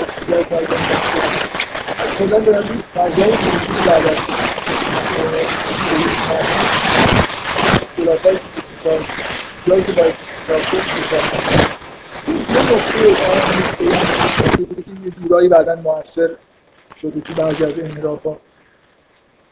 وقتی که یه دینی به عنوان اقلیت از این بدنه مثلا از فرهنگی جدا میشه و اولا دنبال به دست آوردن هویت. بنابراین یه جور اقراق آمیزی ممکنه شباهت های خودش رو نسبت به اون مبدع خودش سعی کنه کم بکنه و انکار بکنه. اینو حس می‌کنید وقتی که یه مثلا فرض کنید من الان مسئولیت به وجود اومده می‌خواد به عنوان دین جدید هویت بده اسم جدید برای اگه 99 درصد حرفایی که می‌زنن همین حرفایی که یهودی رو می‌زنن این جورایی اصلا ابهام پیش میاد اینا هویت خود به خود وقتی همچین جدایی صورت می‌گیره اول یه حالت به وجود میاد که آدم‌ها میرن به سمت حمایت پیدا کردن.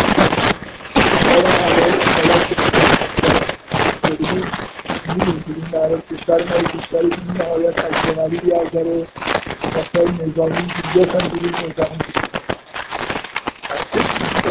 اتفاق هست داره خب نه تنها ادغام نشدن ادغام نخواهند شد در که در قانون اساسی تصویب شده این دو تا نیروی نظامی نداشته. من یه بار یه گزارش خوندم که آمریکایی‌ها تهیه کرده بودن در مورد ساختار نظامی. اینا همش چیزش بود مثلا یعنی چی؟ و احساسشون اینه که خارج از ایران سپاه پاسداران یه چیز برای مثلا کارهای بیرون مرزی و مثلا انقلاب انداختن یه چیز ایدئولوژیکه در حالی که ارتش میشه بقیه ارتشای دنیا ایدئولوژی کار ندید اوایل انقلاب سپاه تشکیل شده بود.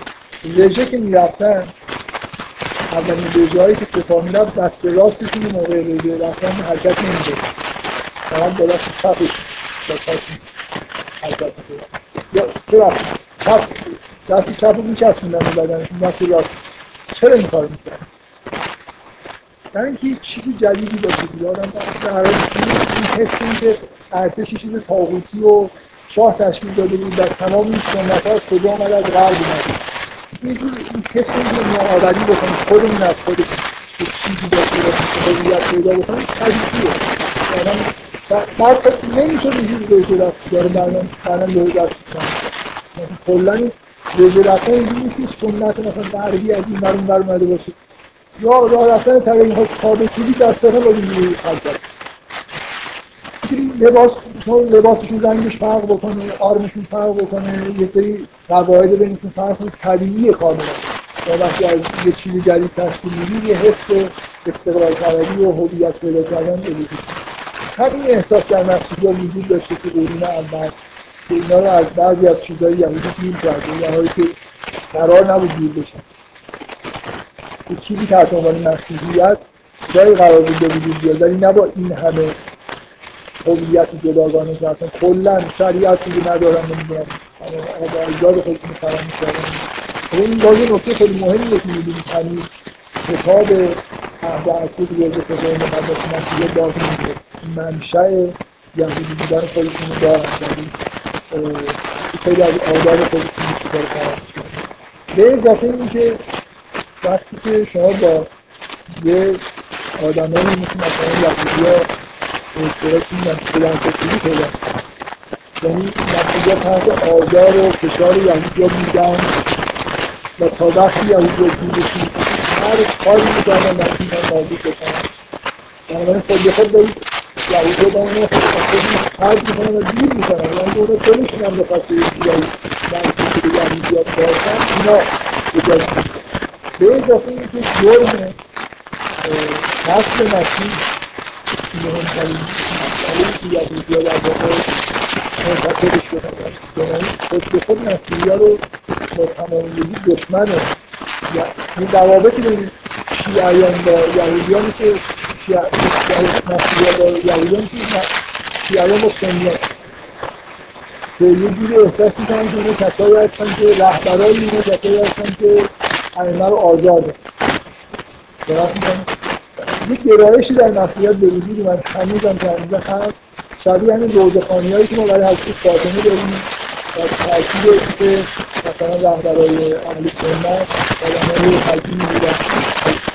آزار دادن بخشی از فرهنگ مسیحیت تاکید به بخشهای مسیحه یه جور درباره بخشی ضد یهودی همه همه فرق از این که ضد یهودی بودن تو دنیا بدون نجات پرستی یعنی واقعا ضد یهودی بودن میشه هر چیزی چیزی مسئولیت جنبه دینی داره اینا آدمایی هستن که مسیح کشتن اینا آدمایی هستن که لعنت شده خدا هستن اصلا این نژادی نیست الان جوری مسیحیت کلا ممکن الان توی تاریخشون ضد یهودی بودن هم مثلا می‌فهمیم که اگه سیاهی مناظر دیگه میگن که میگن هم همینجوری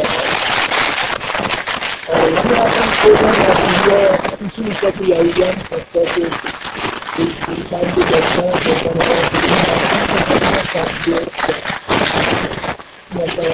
مثلا اینکه سال آشکار باشه یه قرمی که دیگه احتیاج خب بگم حالا سال جلسه ایام دیگه در چیزم من براش بحث کردن در مسیح هم که مطبقات پیدا شد اول اشتباه جلسات معلوم مطبقاتی می‌کنم یه این که من